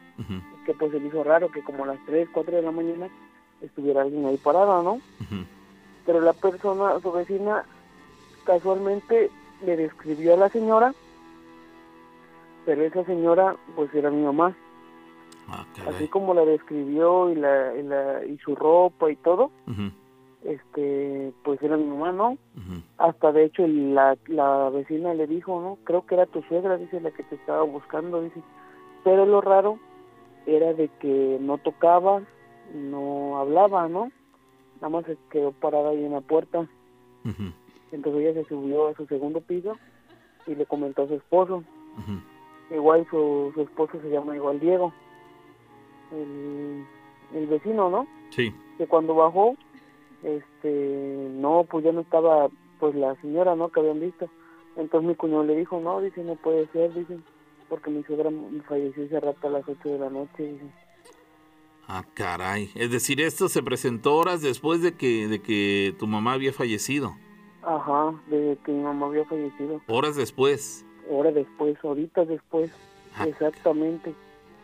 Ah, No caray. sabríamos qué, qué es eso o, o por qué pasaría. Eh, la casa la cual, eh, en la cual eh, hizo eh, esta manifestación, digamos, tu mamá, con todo respeto, este, ¿de quién era la casa, decías? Bueno, a donde, a donde apareció es casa de mi hermana, De tu hermana. su esposo, ajá. ¿La relación que tenía tu mamá en vida con tu hermana era buena? Sí, sí, de hecho, pues somos tres hermanos y nunca veía de cariño y todo eso, siempre fue igual por los tres. Pero en, en ese día, este, mi hermano igual llegó aquí a, a su casa, la que es casa casa que es mi mamá, este, pues él se fue a bañar, no igual. Y Clarita, este, él tenía un, un altar, pues somos católicos, él tenía un, un altar me platicó que ahí tenía pues monedas donde dejaba ahorrado de 5 de a peso y todo eso, ¿no? Y que cuando llegó a su casa, su casa estaba abierta. Igual, cuando mi mamá falleció como a los 2, 3 horas que él se fue a bañar, su casa estaba abierta, pero lo raro es de que pues no le agarraron ni su dinero, no le agarraron este nada, ni, ni le robaron nada, nada, nada. Simplemente la casa estaba abierta. abierta y fue el mismo día que lo que le pasó a mi hermana a él pero se ve que a él fue primero porque él luego luego como a las dos horas que él que ella falleció se fue para su casa y encontró su cuarto abierto Caramba, pues sí, es bastante, es bastante extraño, amigo. La verdad es que sí llama la atención que en este caso tu señora madre haya fallecido y que horas después haya manifestado. Digo, todo apunta a que, como tú le dices, por la descripción que daban de la mujer que se sitúa al frente o en la puerta de la casa de tu hermana, pareciera que sí era tu mamá la que se había ido, no sé si a despedir o, o cuál había sido su- el motivo. Algún mensaje, ¿no? Algo por el el- Estoy bien, ya trascendí, no, no, Sí, cosas así. Sí, sí, sí. Digo, ahora podríamos interpretarlo así, pero en ese momento los vecinos no sabían exactamente quién era esa mujer. Tras la No, descripción que dan de ella, es que ustedes concluyen que probablemente era tu mamá, pero entonces el asunto no cuadra porque tu mamá acababa de fallecer horas antes. Entonces, sí es bastante extraño. Caramba, Sí, pues. de hecho fueron esas dos acciones y sí la verdad pues nos han pasado más cosas porque de hecho a ella pues era muy querida no y aquí en su casita de- donde nos dejó pues sí nos han pasado cosas así fuertes no Sí. pero exactamente cuando pa- eh, nos pasaron muchas cosas muchas muchas muchas en el año en su cabo hasta el cabo de año fue cuando de, de plano ya se sentía se sentía la casa ya bien tranquila sin sin, sin malas vibras no malas vibras pero sí con la sensación de que ah bro no Ya pasó todo. ándale Eh, sí, pero duró desde que falleció hasta que cumplió un año. sí exactamente clarito hasta dijéramos mi papá no luego también pues se ponía a hablar ahí no que pues no lo espantara o algo no porque igual Caramba, pues sí es de llamar la atención. Como qué cosas pasaban que dices que ocurrieron durante todo ese año. Ah, bueno, eh, a mí en lo particular, este, tengo una sobrina. Entonces mi hermana, bueno, es hija de mi hermana, pues no la venía a dejar, ¿no? Porque a la niña pues le gustaba estar con nosotros. Estaba yo con mi esposa, yo me quedé viviendo aquí en la casa con mi esposa y mi papá, ¿no? Pero me venían a traer y me traían a mi sobrina. Sino que, haga de cuenta que estábamos así en el cuarto viendo la tele. Cuando estábamos viendo la tele, este, yo clarito volteé y vi cómo pasó este un mantito blanco pero muy o sea, blanco blanco brilloso brilloso brilloso brilloso.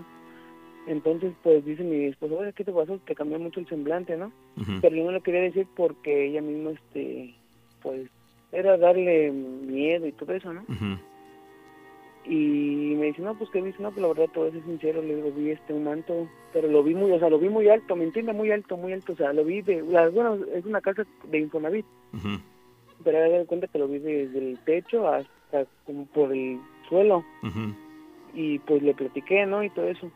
Entonces ya a ella el tercer día igual le tocó verlo afuera así en mi paticito. Dice, no, dice, a mí ya me tocó verlo otra vez, ¿no? El mantito. Ah, pues sí. Y ya luego nos pasaba de que pues a cada rato se escuchaban en los trastes, ¿no? Los trastes, a cada rato los trastes. Ruidos, como si estuvieran lavándolos o cómo. Co- cocinando, como si estuviera cocinando. Entonces, pues nosotros ya en un momento había de que ya no nos espantábamos así tanto, ¿no? Pues decíamos, no, pues es tu mamá. Se fueron acostumbrando a esto. Ándele, nos acostumbramos un poco que, que, este, de hecho yo por todo lo que me pasaba y todo eso, yo a los tres, cuatro meses que ella falleció, igual, este, pues me enfermé, ¿no? Eso yo hospitalizado y entre que decían que yo deliraba y deliraba y deliraba, a mí se me aparecía, de hecho yo estuve ahí en el hospital Yanga. Y pues dicen que yo alucinaba, pero lo único que me acuerdo que aluciné fue de que ella a mí, ahí en ese hospital, este, pues la verdad me estaban tratando muy mal, ¿no? Y a mí se me apareció y me dijo, tú dice, tú, tú no te vas a morir, dice, tú grita, dice, y te sacan, dice, para que te lleven a otro hospital donde estés bien, dice, porque aquí te van a matar. Yo, yo vi eso, o sea, a mí se me apareció a mí eso, ahí mi mamá en el hospital, No ¿no? fue un sueño. No, a mí se me apareció ahí, pero no me creían porque pues todo lo que me tenía, o sea, no me daban de comer, no me daban agua, o sea, yo deshidratado, ¿no? Ajá. Ahí, pues yo ya no reaccionaba. Entonces a mí me pasó eso, o sea, yo lo vi, yo lo escuché, ¿me entiendes? Ajá. Caramba. Y, y hasta ahí. Ya Eso- después pues son básicas, sí son cositas básicas, ¿no? De que los trastes y todo eso. Ajá, sí, sí, fueron manifestaciones, pero sí llama la atención que ustedes detectaron que justo cuando se cumplió un año de su fallecimiento, dejaron de pasar. Sí, Pues ahí queda, amigo. Muy Gracias, amigo. gracias. Gracias por com- compartirlo. Wow, dice Juan Pablo Ayala. Buenas noches, esta, este, esta es, esta es, este, una historia que les quisiera platicar. Fíjate, nos las envió desde el 2019, en agosto. Yo soy Juan Pablo de la comunidad llamada Atempa. Esto pasó hace como cinco años aproximadamente. Mi familia tiene ganado de borregos, cerdos, vacas. Tenemos dos perros. Una noche estaba cenando con mi familia cuando escuchamos que el corral donde estaban los borregos estaban haciendo mucho ruido. Así que mi papá y abuelo fueron a ver qué pasaba y cuando entraron para ver, dicen que vieron a un animal como un perro pero sin pelaje y justo cuando él notó que ellos lo estaban observando, escapó. Al otro día empezaron a componer el corral para que ningún animal pudiera meterse. Cayó la noche y los perros empezaron a ladrar. Después le siguió el chillido de los borregos, así que luego salieron a ver qué pasaba y de nuevo vieron al perro de la noche anterior, pero ahora atacando a uno de los borregos. Así que mi abuelo le disparó con una escopeta que tenía ahí. Entonces el perro salió corriendo hacia un monte. Ahí se perdió. Lo extraño fue que, habiendo muchos borregos, atacó al cemental, quitándole todos los órganos y de ahí no lo volvimos a ver. ¡Wow! Ay, sí, fue, fue directo justamente sobre Sí. el, el más poderoso de los, de los borregos. Caramba, pareciera que, te- que llevaba la intención justo de acabar con él. Sí, con él. Algo, algo, algo hay ahí, ¿eh? Sí, a lo mejor un nahual que quería, que les tenía envidia y quiso Algo. acabar con el, con el principal de, los- Dice- de sus animales. Daniel Maldonado dice que habla desde Aguascalientes, que a él le gustaría mucho contarnos una historia, pero que no ha podido. Pavo Rara, buenos días, me llamo Aarón, quería contarles una historia. La semana pasada estaba recostado en mi cama y sentí como una mano jaló mi sábana. Estaba tan en mi rollo que no me cayó el 20 de lo que había pasado. Me sorprendí, sí, dice, ya en la casa donde estoy no había nadie ese día. Entonces, pues pasó. Sí me sacó de onda, pero no le quise poner mayor atención. En la noche dormido sentí como una parálisis del sueño que se te sube el muerto, así es como le dicen. Ya me había pasado, pero sabía que era y que era y simplemente pasaba. Eso iba a hacer a esperar a que pasara, pero en una ocasión, más bien en esa ocasión, sentí claramente como alguien se recostó sobre mi cama junto a mí y me comenzó a su a respirar al oído. Reaccionó y cuando volteó rápido solo se azotó la puerta y la verdad sí me dio miedo. Esa misma noche había estado viendo videos de cosas paranormales, supongo que pues o abrí algún portal o de alguna manera me puse muy susceptible a, a lo que aquí estaba ocurriendo. Yo siempre os escucho, soy Alejandra, vivo en Saltillo y quiero contarles una historia. Hace dos años que vivo aquí, mi trabajo es ensamblar los asientos de unas camionetas. Las primeras veces lo tomé como juego hasta que le comenté a una compañera que cada noche después de las 12, mientras estaba acomodando el material y de repente sentía cómo me pegaban en la pierna. Ya fuera eso, me pellizcaban. Dos meses así pasó. Y era seguido. Me apagaban la máquina, me movían el material y después mi compañera me comentó que era una niña que andaba jugando, que ya la habían visto correr por los pasillos y que a veces en el baño. Ya no se me hace raro, pero sí se siente feo a veces porque los pellizcos quedan marcados en la pierna. Al igual que antes, he visto a una chava que trabajaba ahí y dicen que la mataron en un asalto. Pero varias personas la siguen mirando andando por los pasillos y por las oficinas. Esta es mi historia. Igual a esta, tendré algunas otras más para cantar Sí, son, Contar, son- perdón. Son manifestaciones de, de muertos. En ese caso, eso que nos dices de la chica esa que aparentemente murió en un asalto, el hecho de que se siga manifestando en el que en algún momento fue su, su lugar de trabajo, llama la atención. Es una manifestación de un muerto o un fallecido en las personas que siguen en, esta, en, en este mundo con, con vida. Lo que nos platicaba el chavo hace un momento de que su mamá falleció y horas después se manifestó en casa de su hermana y que los vecinos inclusive la vieron, es nuevamente una manifestación de un muerto, un fallecido, ante personas de la vida real. Entonces, queda claro que hay una conexión ahí un tanto extraña. ¿Cuál es el motivo de que en este caso la señora hubiera reaparecido en la vida de, de- su, de su hija? eh, bueno, en este caso las afueras de su casa, horas después de que ella en realidad había muerto.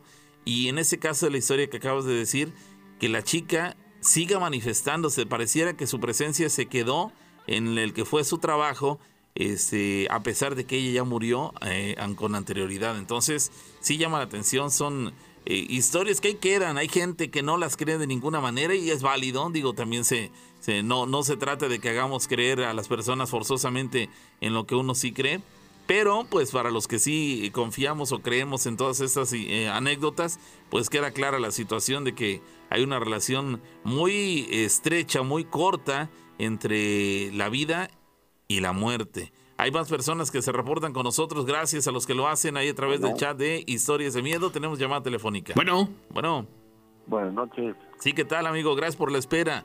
Este, ¿de, No, dónde, no. ¿De dónde nos llamas? Le, le hablo de aquí, de, de Córdoba. Ok, lo que nos vas a platicar, ¿cuándo ocurrió y dónde? Hace como 20 años.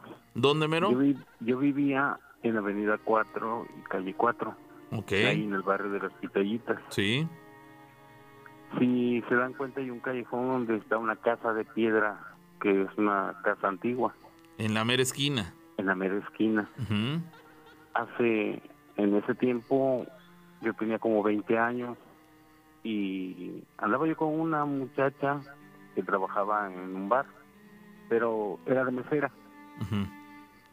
Y pues poco a poco me fui involucrando con ella y, y en una ocasión nos peleamos y pasamos unos días sin vernos. Pero una noche llegué a la casa como a las 11, 12 de la noche y una, se- una a- en esa casa había una señora que pues a mí me daba posada. ¿Tú, ¿Tú vivías en esa casa de la que hablabas en principio de que es como de piedra? Sí, la casa de piedra. Ahí vivías, ¿ok? Ajá. Ahí vivíamos. aquí en el barrio de las Pintaditas, ¿no? Sí, en la mera esquina, sí. Sí. y este pues llegué a cenar y la señora me estaba esperando. Y dije pues ahora vamos a cenar. Empezamos a cenar. Y al ratito yo yo me llamo Alejandro. Y al ratito estábamos cenando y, y se oyeron tres veces Alejandro Alejandro Alejandro y en la tercera yo dije es ella pues yo estaba enamorado de ella abrí la puerta salí corriendo. Ah, había un portón grande de madera de esos antiguos. Y salgo hacia el callejón y no había nadie. Yo pensé que me estaba esperando ahí afuera. Pues me- yo oí clarito para que la señora me dijo no salgas no salgas y salgo corriendo y salgo hacia arriba porque salí sobre la avenida. Salgo y volteo para allá, no, nadie, ni un, ni un coche, ni nada. Ya que me regreso, que me meto y que me, que me siento y que me pongo a llorar. Y me dijo la señora, no salgas porque te están hablando desde una cazuela. ¿Desde una qué? Desde una cazuela, me dijo así. Una La cazuela. era una señora Ah, ok. Sí, es que hay, hay una tra- bueno, hay un mito urbano que tú cuando hablas atrás de la puerta o a una cazuela, haces que la persona te escuche a donde está. o sea, mira. más allá de, de lo paranormal, es como de brujería, algo así. pues así, así, y, y, te lo juro que salí a la calle y no había nadie, nadie, nadie. Y me dijo ella, no salgas, no salgas en el momento que yo pegué la carrera, me dijo, no salgas, no salgas. Y, y así oímos, nada más porque la señora ya, ya falleció. Pero lo oímos ella y yo, por eso me gritó, no salgas. Sí. Eso fue lo que me pasó hace 20 años. Caramba, sí es de llamar la atención, amigo. ¿A ti te quedó claro que era la voz de tu, de la que era tu pareja en ese entonces quien, la, quien te hablaba? No, pues es que estaba yo enamorado de ella y cuando yo oí su grito yo pensé que estaba a media calle gritándome. Pero y sí, por eso fue que salí. Sí, vamos, no pensaste más allá, digo, ahora ya eh, a toro pasado, como decimos aquí en México, es muy fácil hacer preguntas y analizar por qué lo hiciste, eh, porque pues, era un tanto ilógico que te llamara a gritos en tres ocasiones desde la calle, pudiendo llegar ella directamente a la casa y tocar la puerta, esperar a que abrieras y atenderla. Vamos, pero en el momento tú simplemente notaste que había cierta, eh, cierta prisa en, en ella para que tú salieras. Sin embargo, lo lograste, hiciste esto y no encontraste a nadie. Afortunadamente no pasó a mayores, pero la señora con la que vivías, ella sí sabía la situación. Te están hablando desde una cazuela. Para la gente que es de otros países, una cazuela es básicamente una olla donde cocinan, donde se cocina comida y este y pero en este caso aquí en México las, se, se hacen de barro de tierra este, molida. Entonces, esa es una cazuela y bueno, dentro de lo que supone la rana y, y este, el amigo, este, pues tiene que ver directamente con, probablemente con actos de brujería.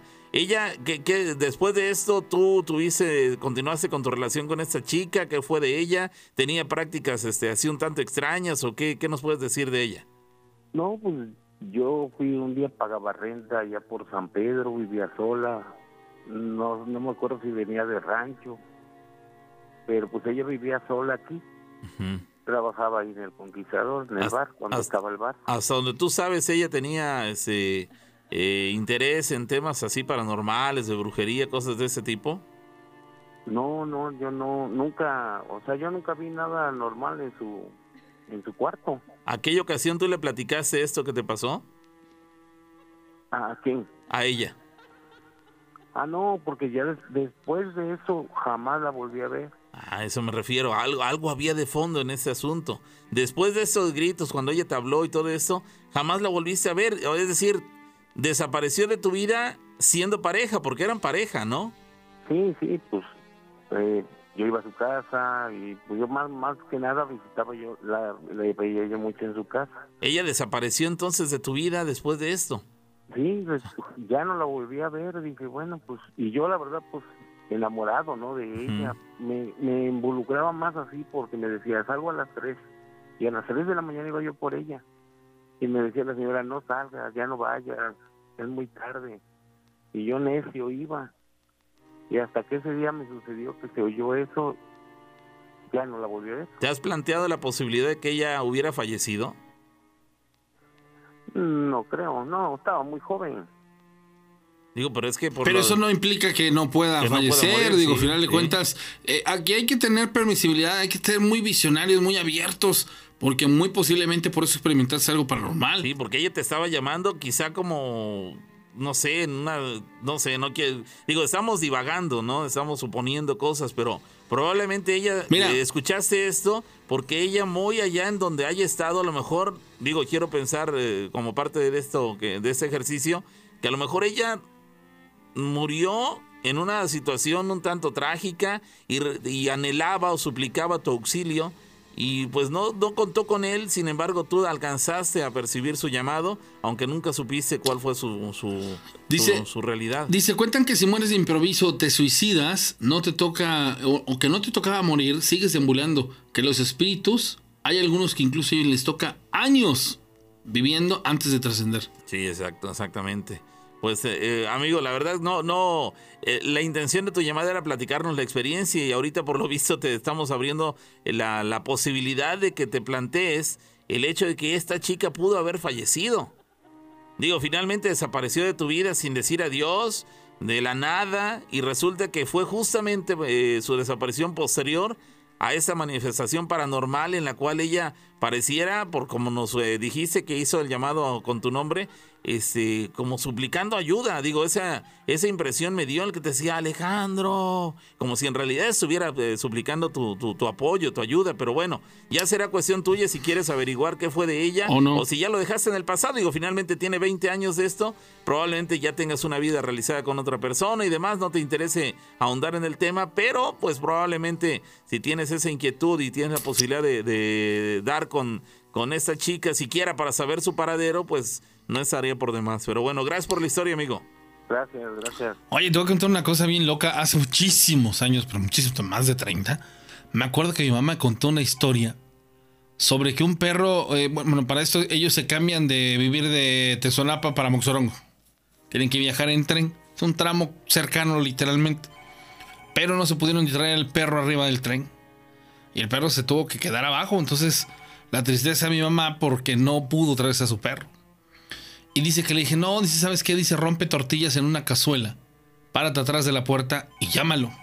Ah, caray. Dice, llámalo y vas a ver que a los siete días llega. ¿Y cuál fue su sorpresa? Que a los siete días Llegó el perro. el perro llegó.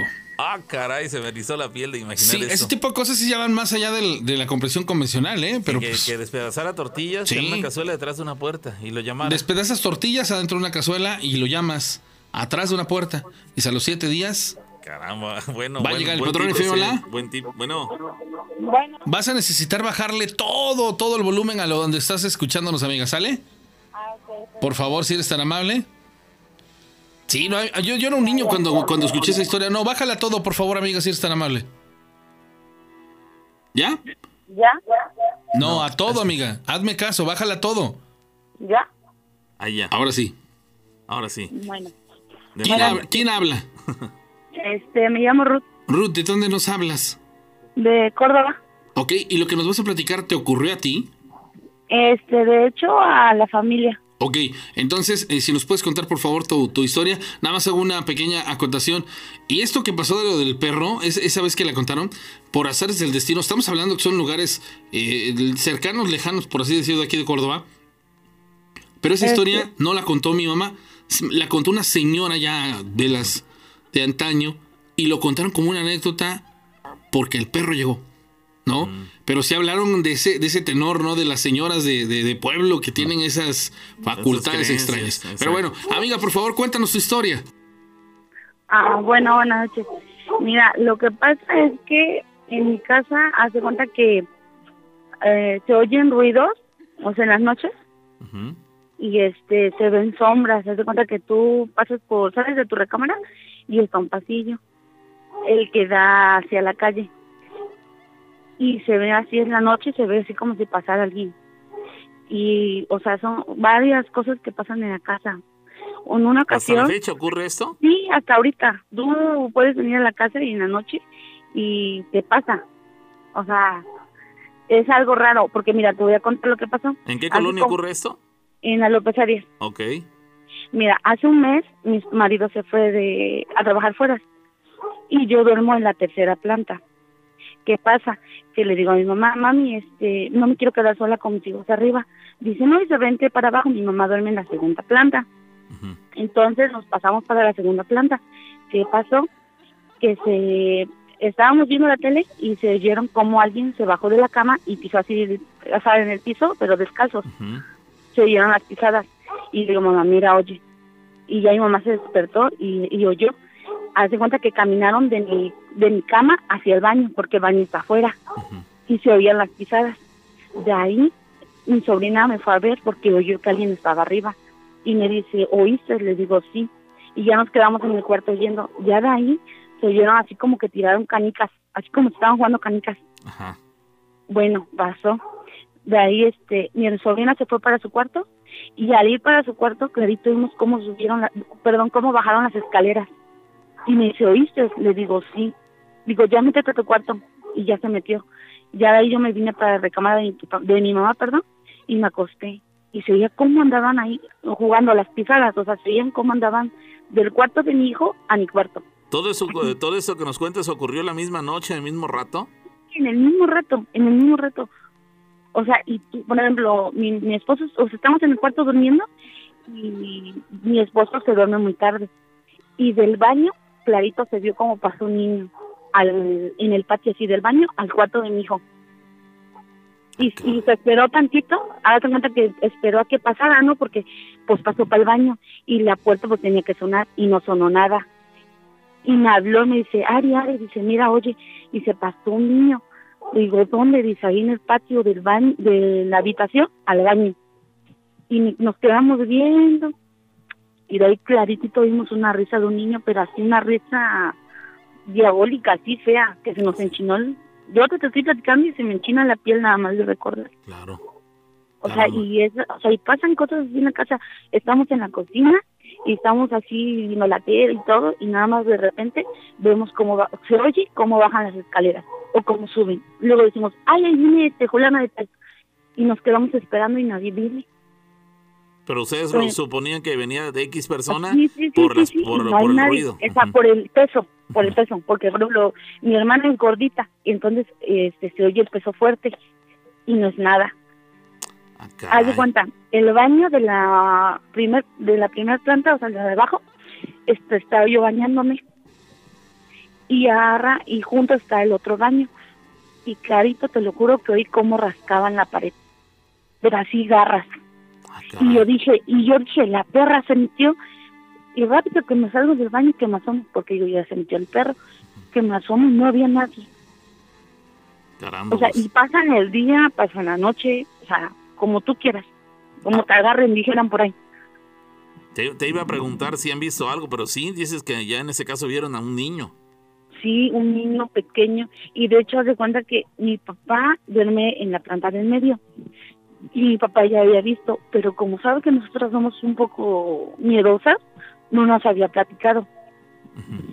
Y entonces hicimos movimiento de habitaciones y le tocó a mi sobrina dormir en la habitación de mi papá.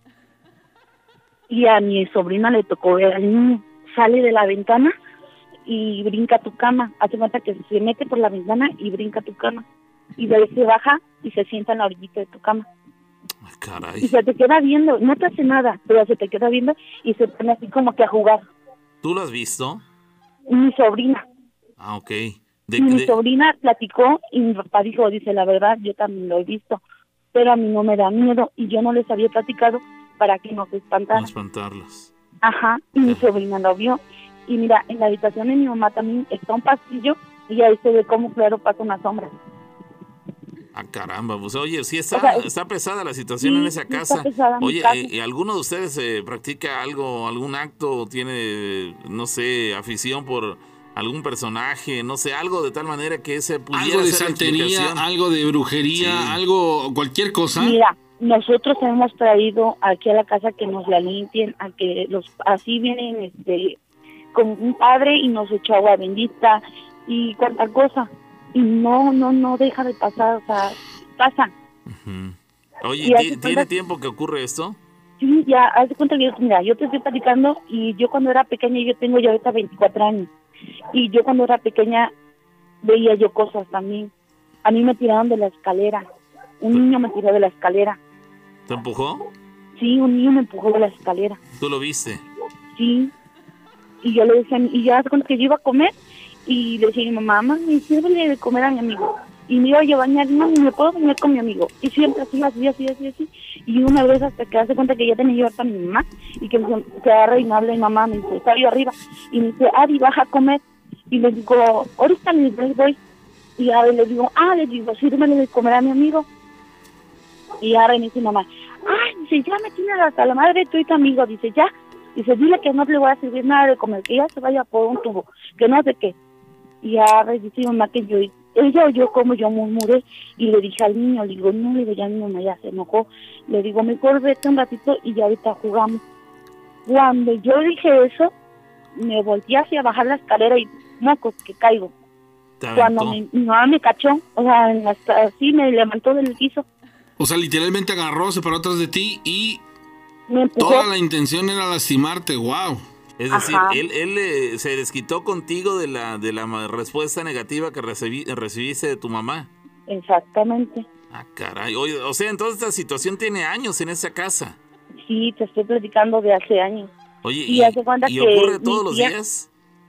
eh, en ocasiones, pero así la mayoría de las veces oyes que baja la escalera o si no se oyen las canicas o si no, por ejemplo, mi tía vive junto y luego ella dice que en las noches, le hace cuenta que en la mañana ve a mi mamá y le dice, ay Luz, y dice, todas las noches, este, perdón, en la noche hoy que estuviste bien tarde y mamá se me queda, se le queda y le dice, no, dice, yo no estuve en la, así noche y dice, no, dice, pues yo hoy que estaba al lado y lave los trastes y regabas agua y dice, no, dice, nosotros nos dormimos temprano Ah, caray, es decir, hasta los vecinos tienen, eh, digo, pueden da- podrían dar muestra de lo de o testimonio de, de lo que ocurre en esa casa y nunca, y nunca han buscado una solución, acercados, se han acercado a alguien, a un sacerdote, a alguien que les pueda ayudar, decir caramba, o ustedes mismos regar agua bendita, hacer oración, no sé. Nosotros ya lo hemos hecho, mi mamá se ha hecho, hemos ido a Juquilita y ha traído los galones de agua bendita y la hemos echado y la hemos rezado y han venido varias gente a hacer nada, y nada. Caramba, pues qué terrible situación, la verdad no es nada nada cómodo, básicamente podríamos decir que ya casi se han acostumbrado a la situación, pero no es pero no deja de ser eh, incómodo el saber que en cualquier momento oyen pasos, ven sombras, ven a un niño, este, vamos, sí es muy eh, anormal, ¿no viven de casualidad cerca de un río? No, vivimos cerca de un cañal, Un cañaveral, bueno. de un Pues- cañal, pero si das de cuenta que, o sea, sí es raro porque no, no deja.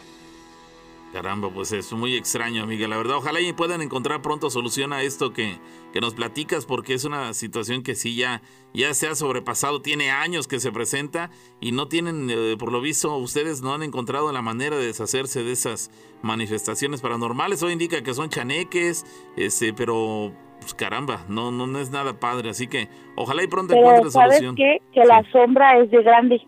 Es decir, entonces, entonces son diferentes manifestaciones. Un chaneque, porque sí lo han visto, lo viste tú, lo vieron otros familiares, pero también la sombra grande, es decir, pareciera que son diferentes entes los que los que están en esa en esa habitación. Caramba, pues ojalá, insisto, encuentren solución pronto para para ya deshacerse de esto, porque ya son años y no es nada cómodo. Gracias, amiga. Sí, no. Gracias por compartir la, la- la anécdota. No, está, está de pronto bastante eh, interesante. Gracias a todos los que están conectados con nosotros en las diferentes transmisiones de historias de miedo con la rana y el pavo. Ya tenemos séptima temporada, estamos en el programa 13. ¿Qué dices, Jeje? Ya, aquí hay una anécdota que nos compartieron hace un rato. Emanuel Luna dice, esto sucedió hace tres años. Cuando me mudé de casa era un poco tarde y me encontraba solo. Estaba en el segundo piso, en mi recámara, cuando escuché que la puerta principal se abrió. En un primer instante me asusté, pues sabía que mis padres no volverían hasta la mañana siguiente. Me asomé y vi a un muchacho, vi a un chico, quizás de unos, ¿qué será?, 20 años de edad, delgado, de aproximadamente un metro ochenta centímetros de estatura. Yo le dije, eh, ¿quién eres? ¿Qué haces aquí? Mientras por dentro estaba yo muerto del miedo, la verdad. Eh, el chico un poco desconcertado dijo, este, disculpa, me equivoqué de casa. Vine a buscar un amigo y parece que me equivoqué de casa. Le pregunté por el nombre de su amigo y le indiqué que era a tres casas eh, más adelante. El chico salió y nuevamente pidió disculpas y al día siguiente estaba listo para ver a mi vecino y reírnos un poco de su amigo. Esa misma tarde lo vi y le dije, oye, ¿qué tal tu amigo? Se equivocó de casa, yo burlándome. Y él me dijo, oye, ¿cuál amigo? Yo le platiqué lo que, lo que había sucedido y cuál fue mi sorpresa, que me dijo que no había recibido a ningún amigo, ni tampoco esperaba a nadie. Como podrán entender, esa noche no pude dormir tranquilo y desde aquel entonces, antes de dormir, reviso dos o hasta tres veces que las puertas y ventanas estén bien cerradas. No sé cuáles eran las verdaderas intenciones de ese tipo y espero nunca volverlo a ver. Ahí queda la Con esta, Gracias, Manuel. esta última llamada vamos a despedir el programa El Patrón FM. Hola. Hola, buenas noches. ¿Quién habla? Mi nombre es Angélica, Angélica, ¿desde dónde nos llamas? de Stockton, California. Ok, perfecto. ¿La historia que vas a platicar te ocurrió a ti? Sí. A ver, por favor, cuéntanos. Bueno, eh, yo tenía una niña que a los dos años y medio, una noche estábamos dormidos, eh, estaba la cama, la cama pegada al- a, la pared para que mi hija no se cayera. ¿Eso sucedió en Estados Unidos? No, esto sucedió en México. Ok. ¿Hace qué tiempo? Eh, pues ya la verdad como treinta y tantos, como treinta y siete años. Tiene bastante tiempo, ok. Sí. Entonces, mi hija tenía, tenía en ese tiempo dos años y medio. Estaba yo dormida a medias de la cama y mi ex, ex esposo en la orilla. Yo, de repente siento que me están despertando y, y- y yo escuchaba la voz desesperada, me decía, mija, despierta, despierta, dime qué ves, dime qué ves. Yo abrí los ojos, al abrir los ojos, yo veo una nube blanca, blanca, con mucha luz, como saliendo del cuerpo de mi hija. Entonces él me pregunta, ¿qué ves? ¿Qué ves? Dime qué ves, pero él bien desesperado. Y yo le digo, veo una, veo una nube, veo una nube, entonces sí es cierto, dice, no estoy loco, no estoy loco. Los dos la vimos. Entonces, para eso, pues, ah, la verdad, eso pasó hace muchísimo tiempo. Eh, al día siguiente nos levantamos preguntándonos qué sería. Pasó el tiempo y se nos olvidó. Yo me vengo para Estados Unidos, me separo de él, eh, mi hija crece y tenía como 10 años, mi hija iba a cumplir 11 años. En ese tiempo yo me fui a vivir a Las Vegas. Tuve un sueño donde mi hija moría. Mi hija tuvo como un accidente en carretera. Yo la vi en el sueño tirada en carretera y era de noche. Y estaba cayendo, estaba lloviendo, pero el agua que caía era color chocolate. Yo recuerdo que desperté bien asustada buscando a mi hija, llori, llori, yo, buscando a mi hija para ver que estuviera bien. Y sí, mi hija estaba completamente dormida.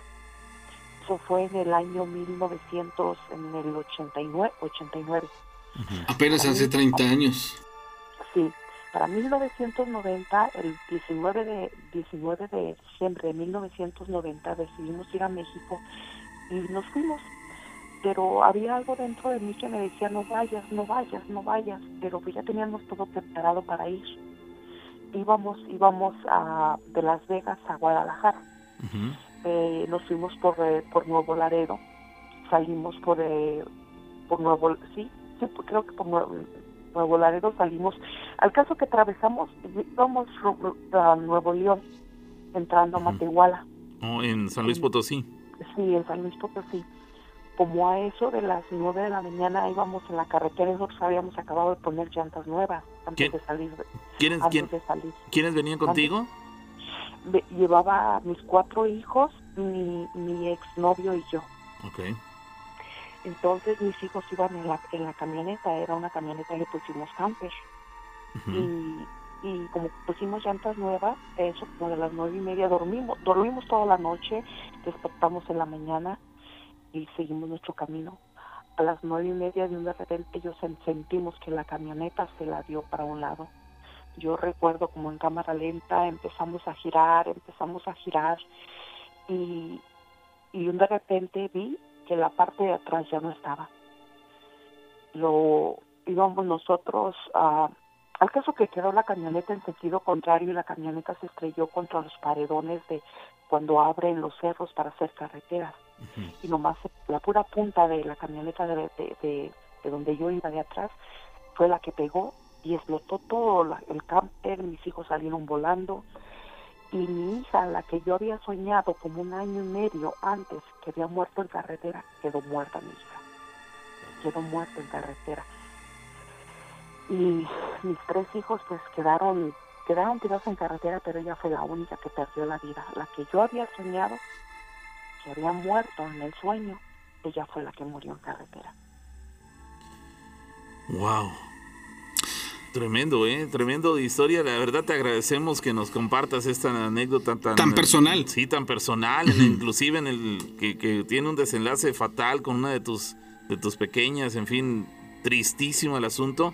Y, y sí, llama la atención que tú recuerdes que año y medio antes habías este, tenido este sueño, pero pues no le tomaste importancia. Finalmente ya tenía más de un año de que lo habías tenido. Digo, caramba, este, pues tú quizás lo tomaste como una pesadilla de las que tantas veces se tienen en la vida, pero jamás pensaste que eso podía trasladarse o era el, el aviso de lo que sí iba a ocurrir tarde o temprano en tu vida. Cuando dices tú que no tenía, como que algo te indicaba que, que no vinieras a México, que no viajaras, ¿qué, qué era eso? ¿De- ¿Te nacía o cómo era el asunto?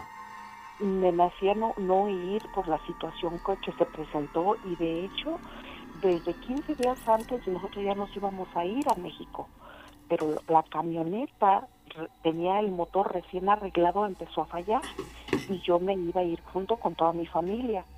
Para eso, eh, yo vivía en Las Vegas, nos reunimos aquí en Stockton y de aquí nos íbamos a ir todos juntos.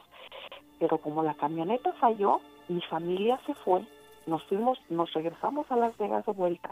Ellos tomaron el camino para México y yo me quedé mientras mi exnovio arregló la camioneta. Para eso fue un, un- como 15 días más o menos de diferencia. Y mi hermano antes de irse me dijo, no vayas a México, no vayas, esta camioneta por algo no quiere ir a México. Cuando él dijo eso, se me estremeció a mí toda la piel y a él también. Pero aún así nosotros nos fuimos y pasó esta desgracia. Y, y muy extraño porque como dices tú, las llantas eran nuevas, vamos, la unidad había sido revisada, las llantas nuevas, todo en orden, era el amanecer de un nuevo día, no iban cansados, en fin, como que todo cuadraba bien como para que tuviera un desenlace tan tan eh, fatídico. Y la cosa que mis tres hijos quedaron tirados en carretera. Terrible. Es algo terrible. Sí, una cosa que yo no se la deseo a nadie. No, no, no. Es un dolor tan grande que, que- y una desesperación. Eh, de hecho, de hecho ni la ambulancia llegaba. Eh, yo me quedé como, pues, ¿En shock? caminaba, en sí, caminaba y parecía como que iba pisando en algodón. Yo dej- los dejé y yo me fui a avisarle a mi padre y a mi madre lo que había pasado. Yo recuerdo así muy vagamente que Los Ángeles Verdes recogieron a, a mi hijo para llevárselo porque no llegaba la ambulancia. Mi otra hija, con las rodillas todas des- eh, desbaratadas, desangrando, se tuvieron que ponerle torniquete en las dos, en las dos, ¿cómo se llama? Piernas para, para que no se acabara de desangrar la niña. Ella- Ella tenía 12 años en ese tiempo. Y la otra niña, mi niña, la que murió, a ella se le quebró el cráneo. Se quebró el cráneo y, y una pierna le quedó golpeada a mi hija. Ah, su qué fuerte. Qué, ter- qué terrible, la verdad es que, caramba, nunca le encontraste respuesta a ese sueño. No, ¿Qué, qué fue no, lo que lo originó? pero pero yo me quedo pensando también qué fue lo que qué fue lo que vimos nosotros cuando ella tenía dos años y medio esa nube a luz e- era una nubecita chiquita blanca blanca con mucha luz y, y- y no puedo decir que estoy loca porque fuimos dos personas las que la vimos Sí, sí, no fue un sueño, fue en la realidad sobre, no fue mientras una dormía. realidad ajá exacto Caramba. Amiga, muchas gracias por compartirnos tu historia. muchas gracias a ustedes por escucharme que Dios les bendiga Igualmente, amiga. Qué fuerte, mano. Todo lo que, experimentaban, de pronto la banda, así dices, ¿por qué ocurren? ¿Por qué pasan?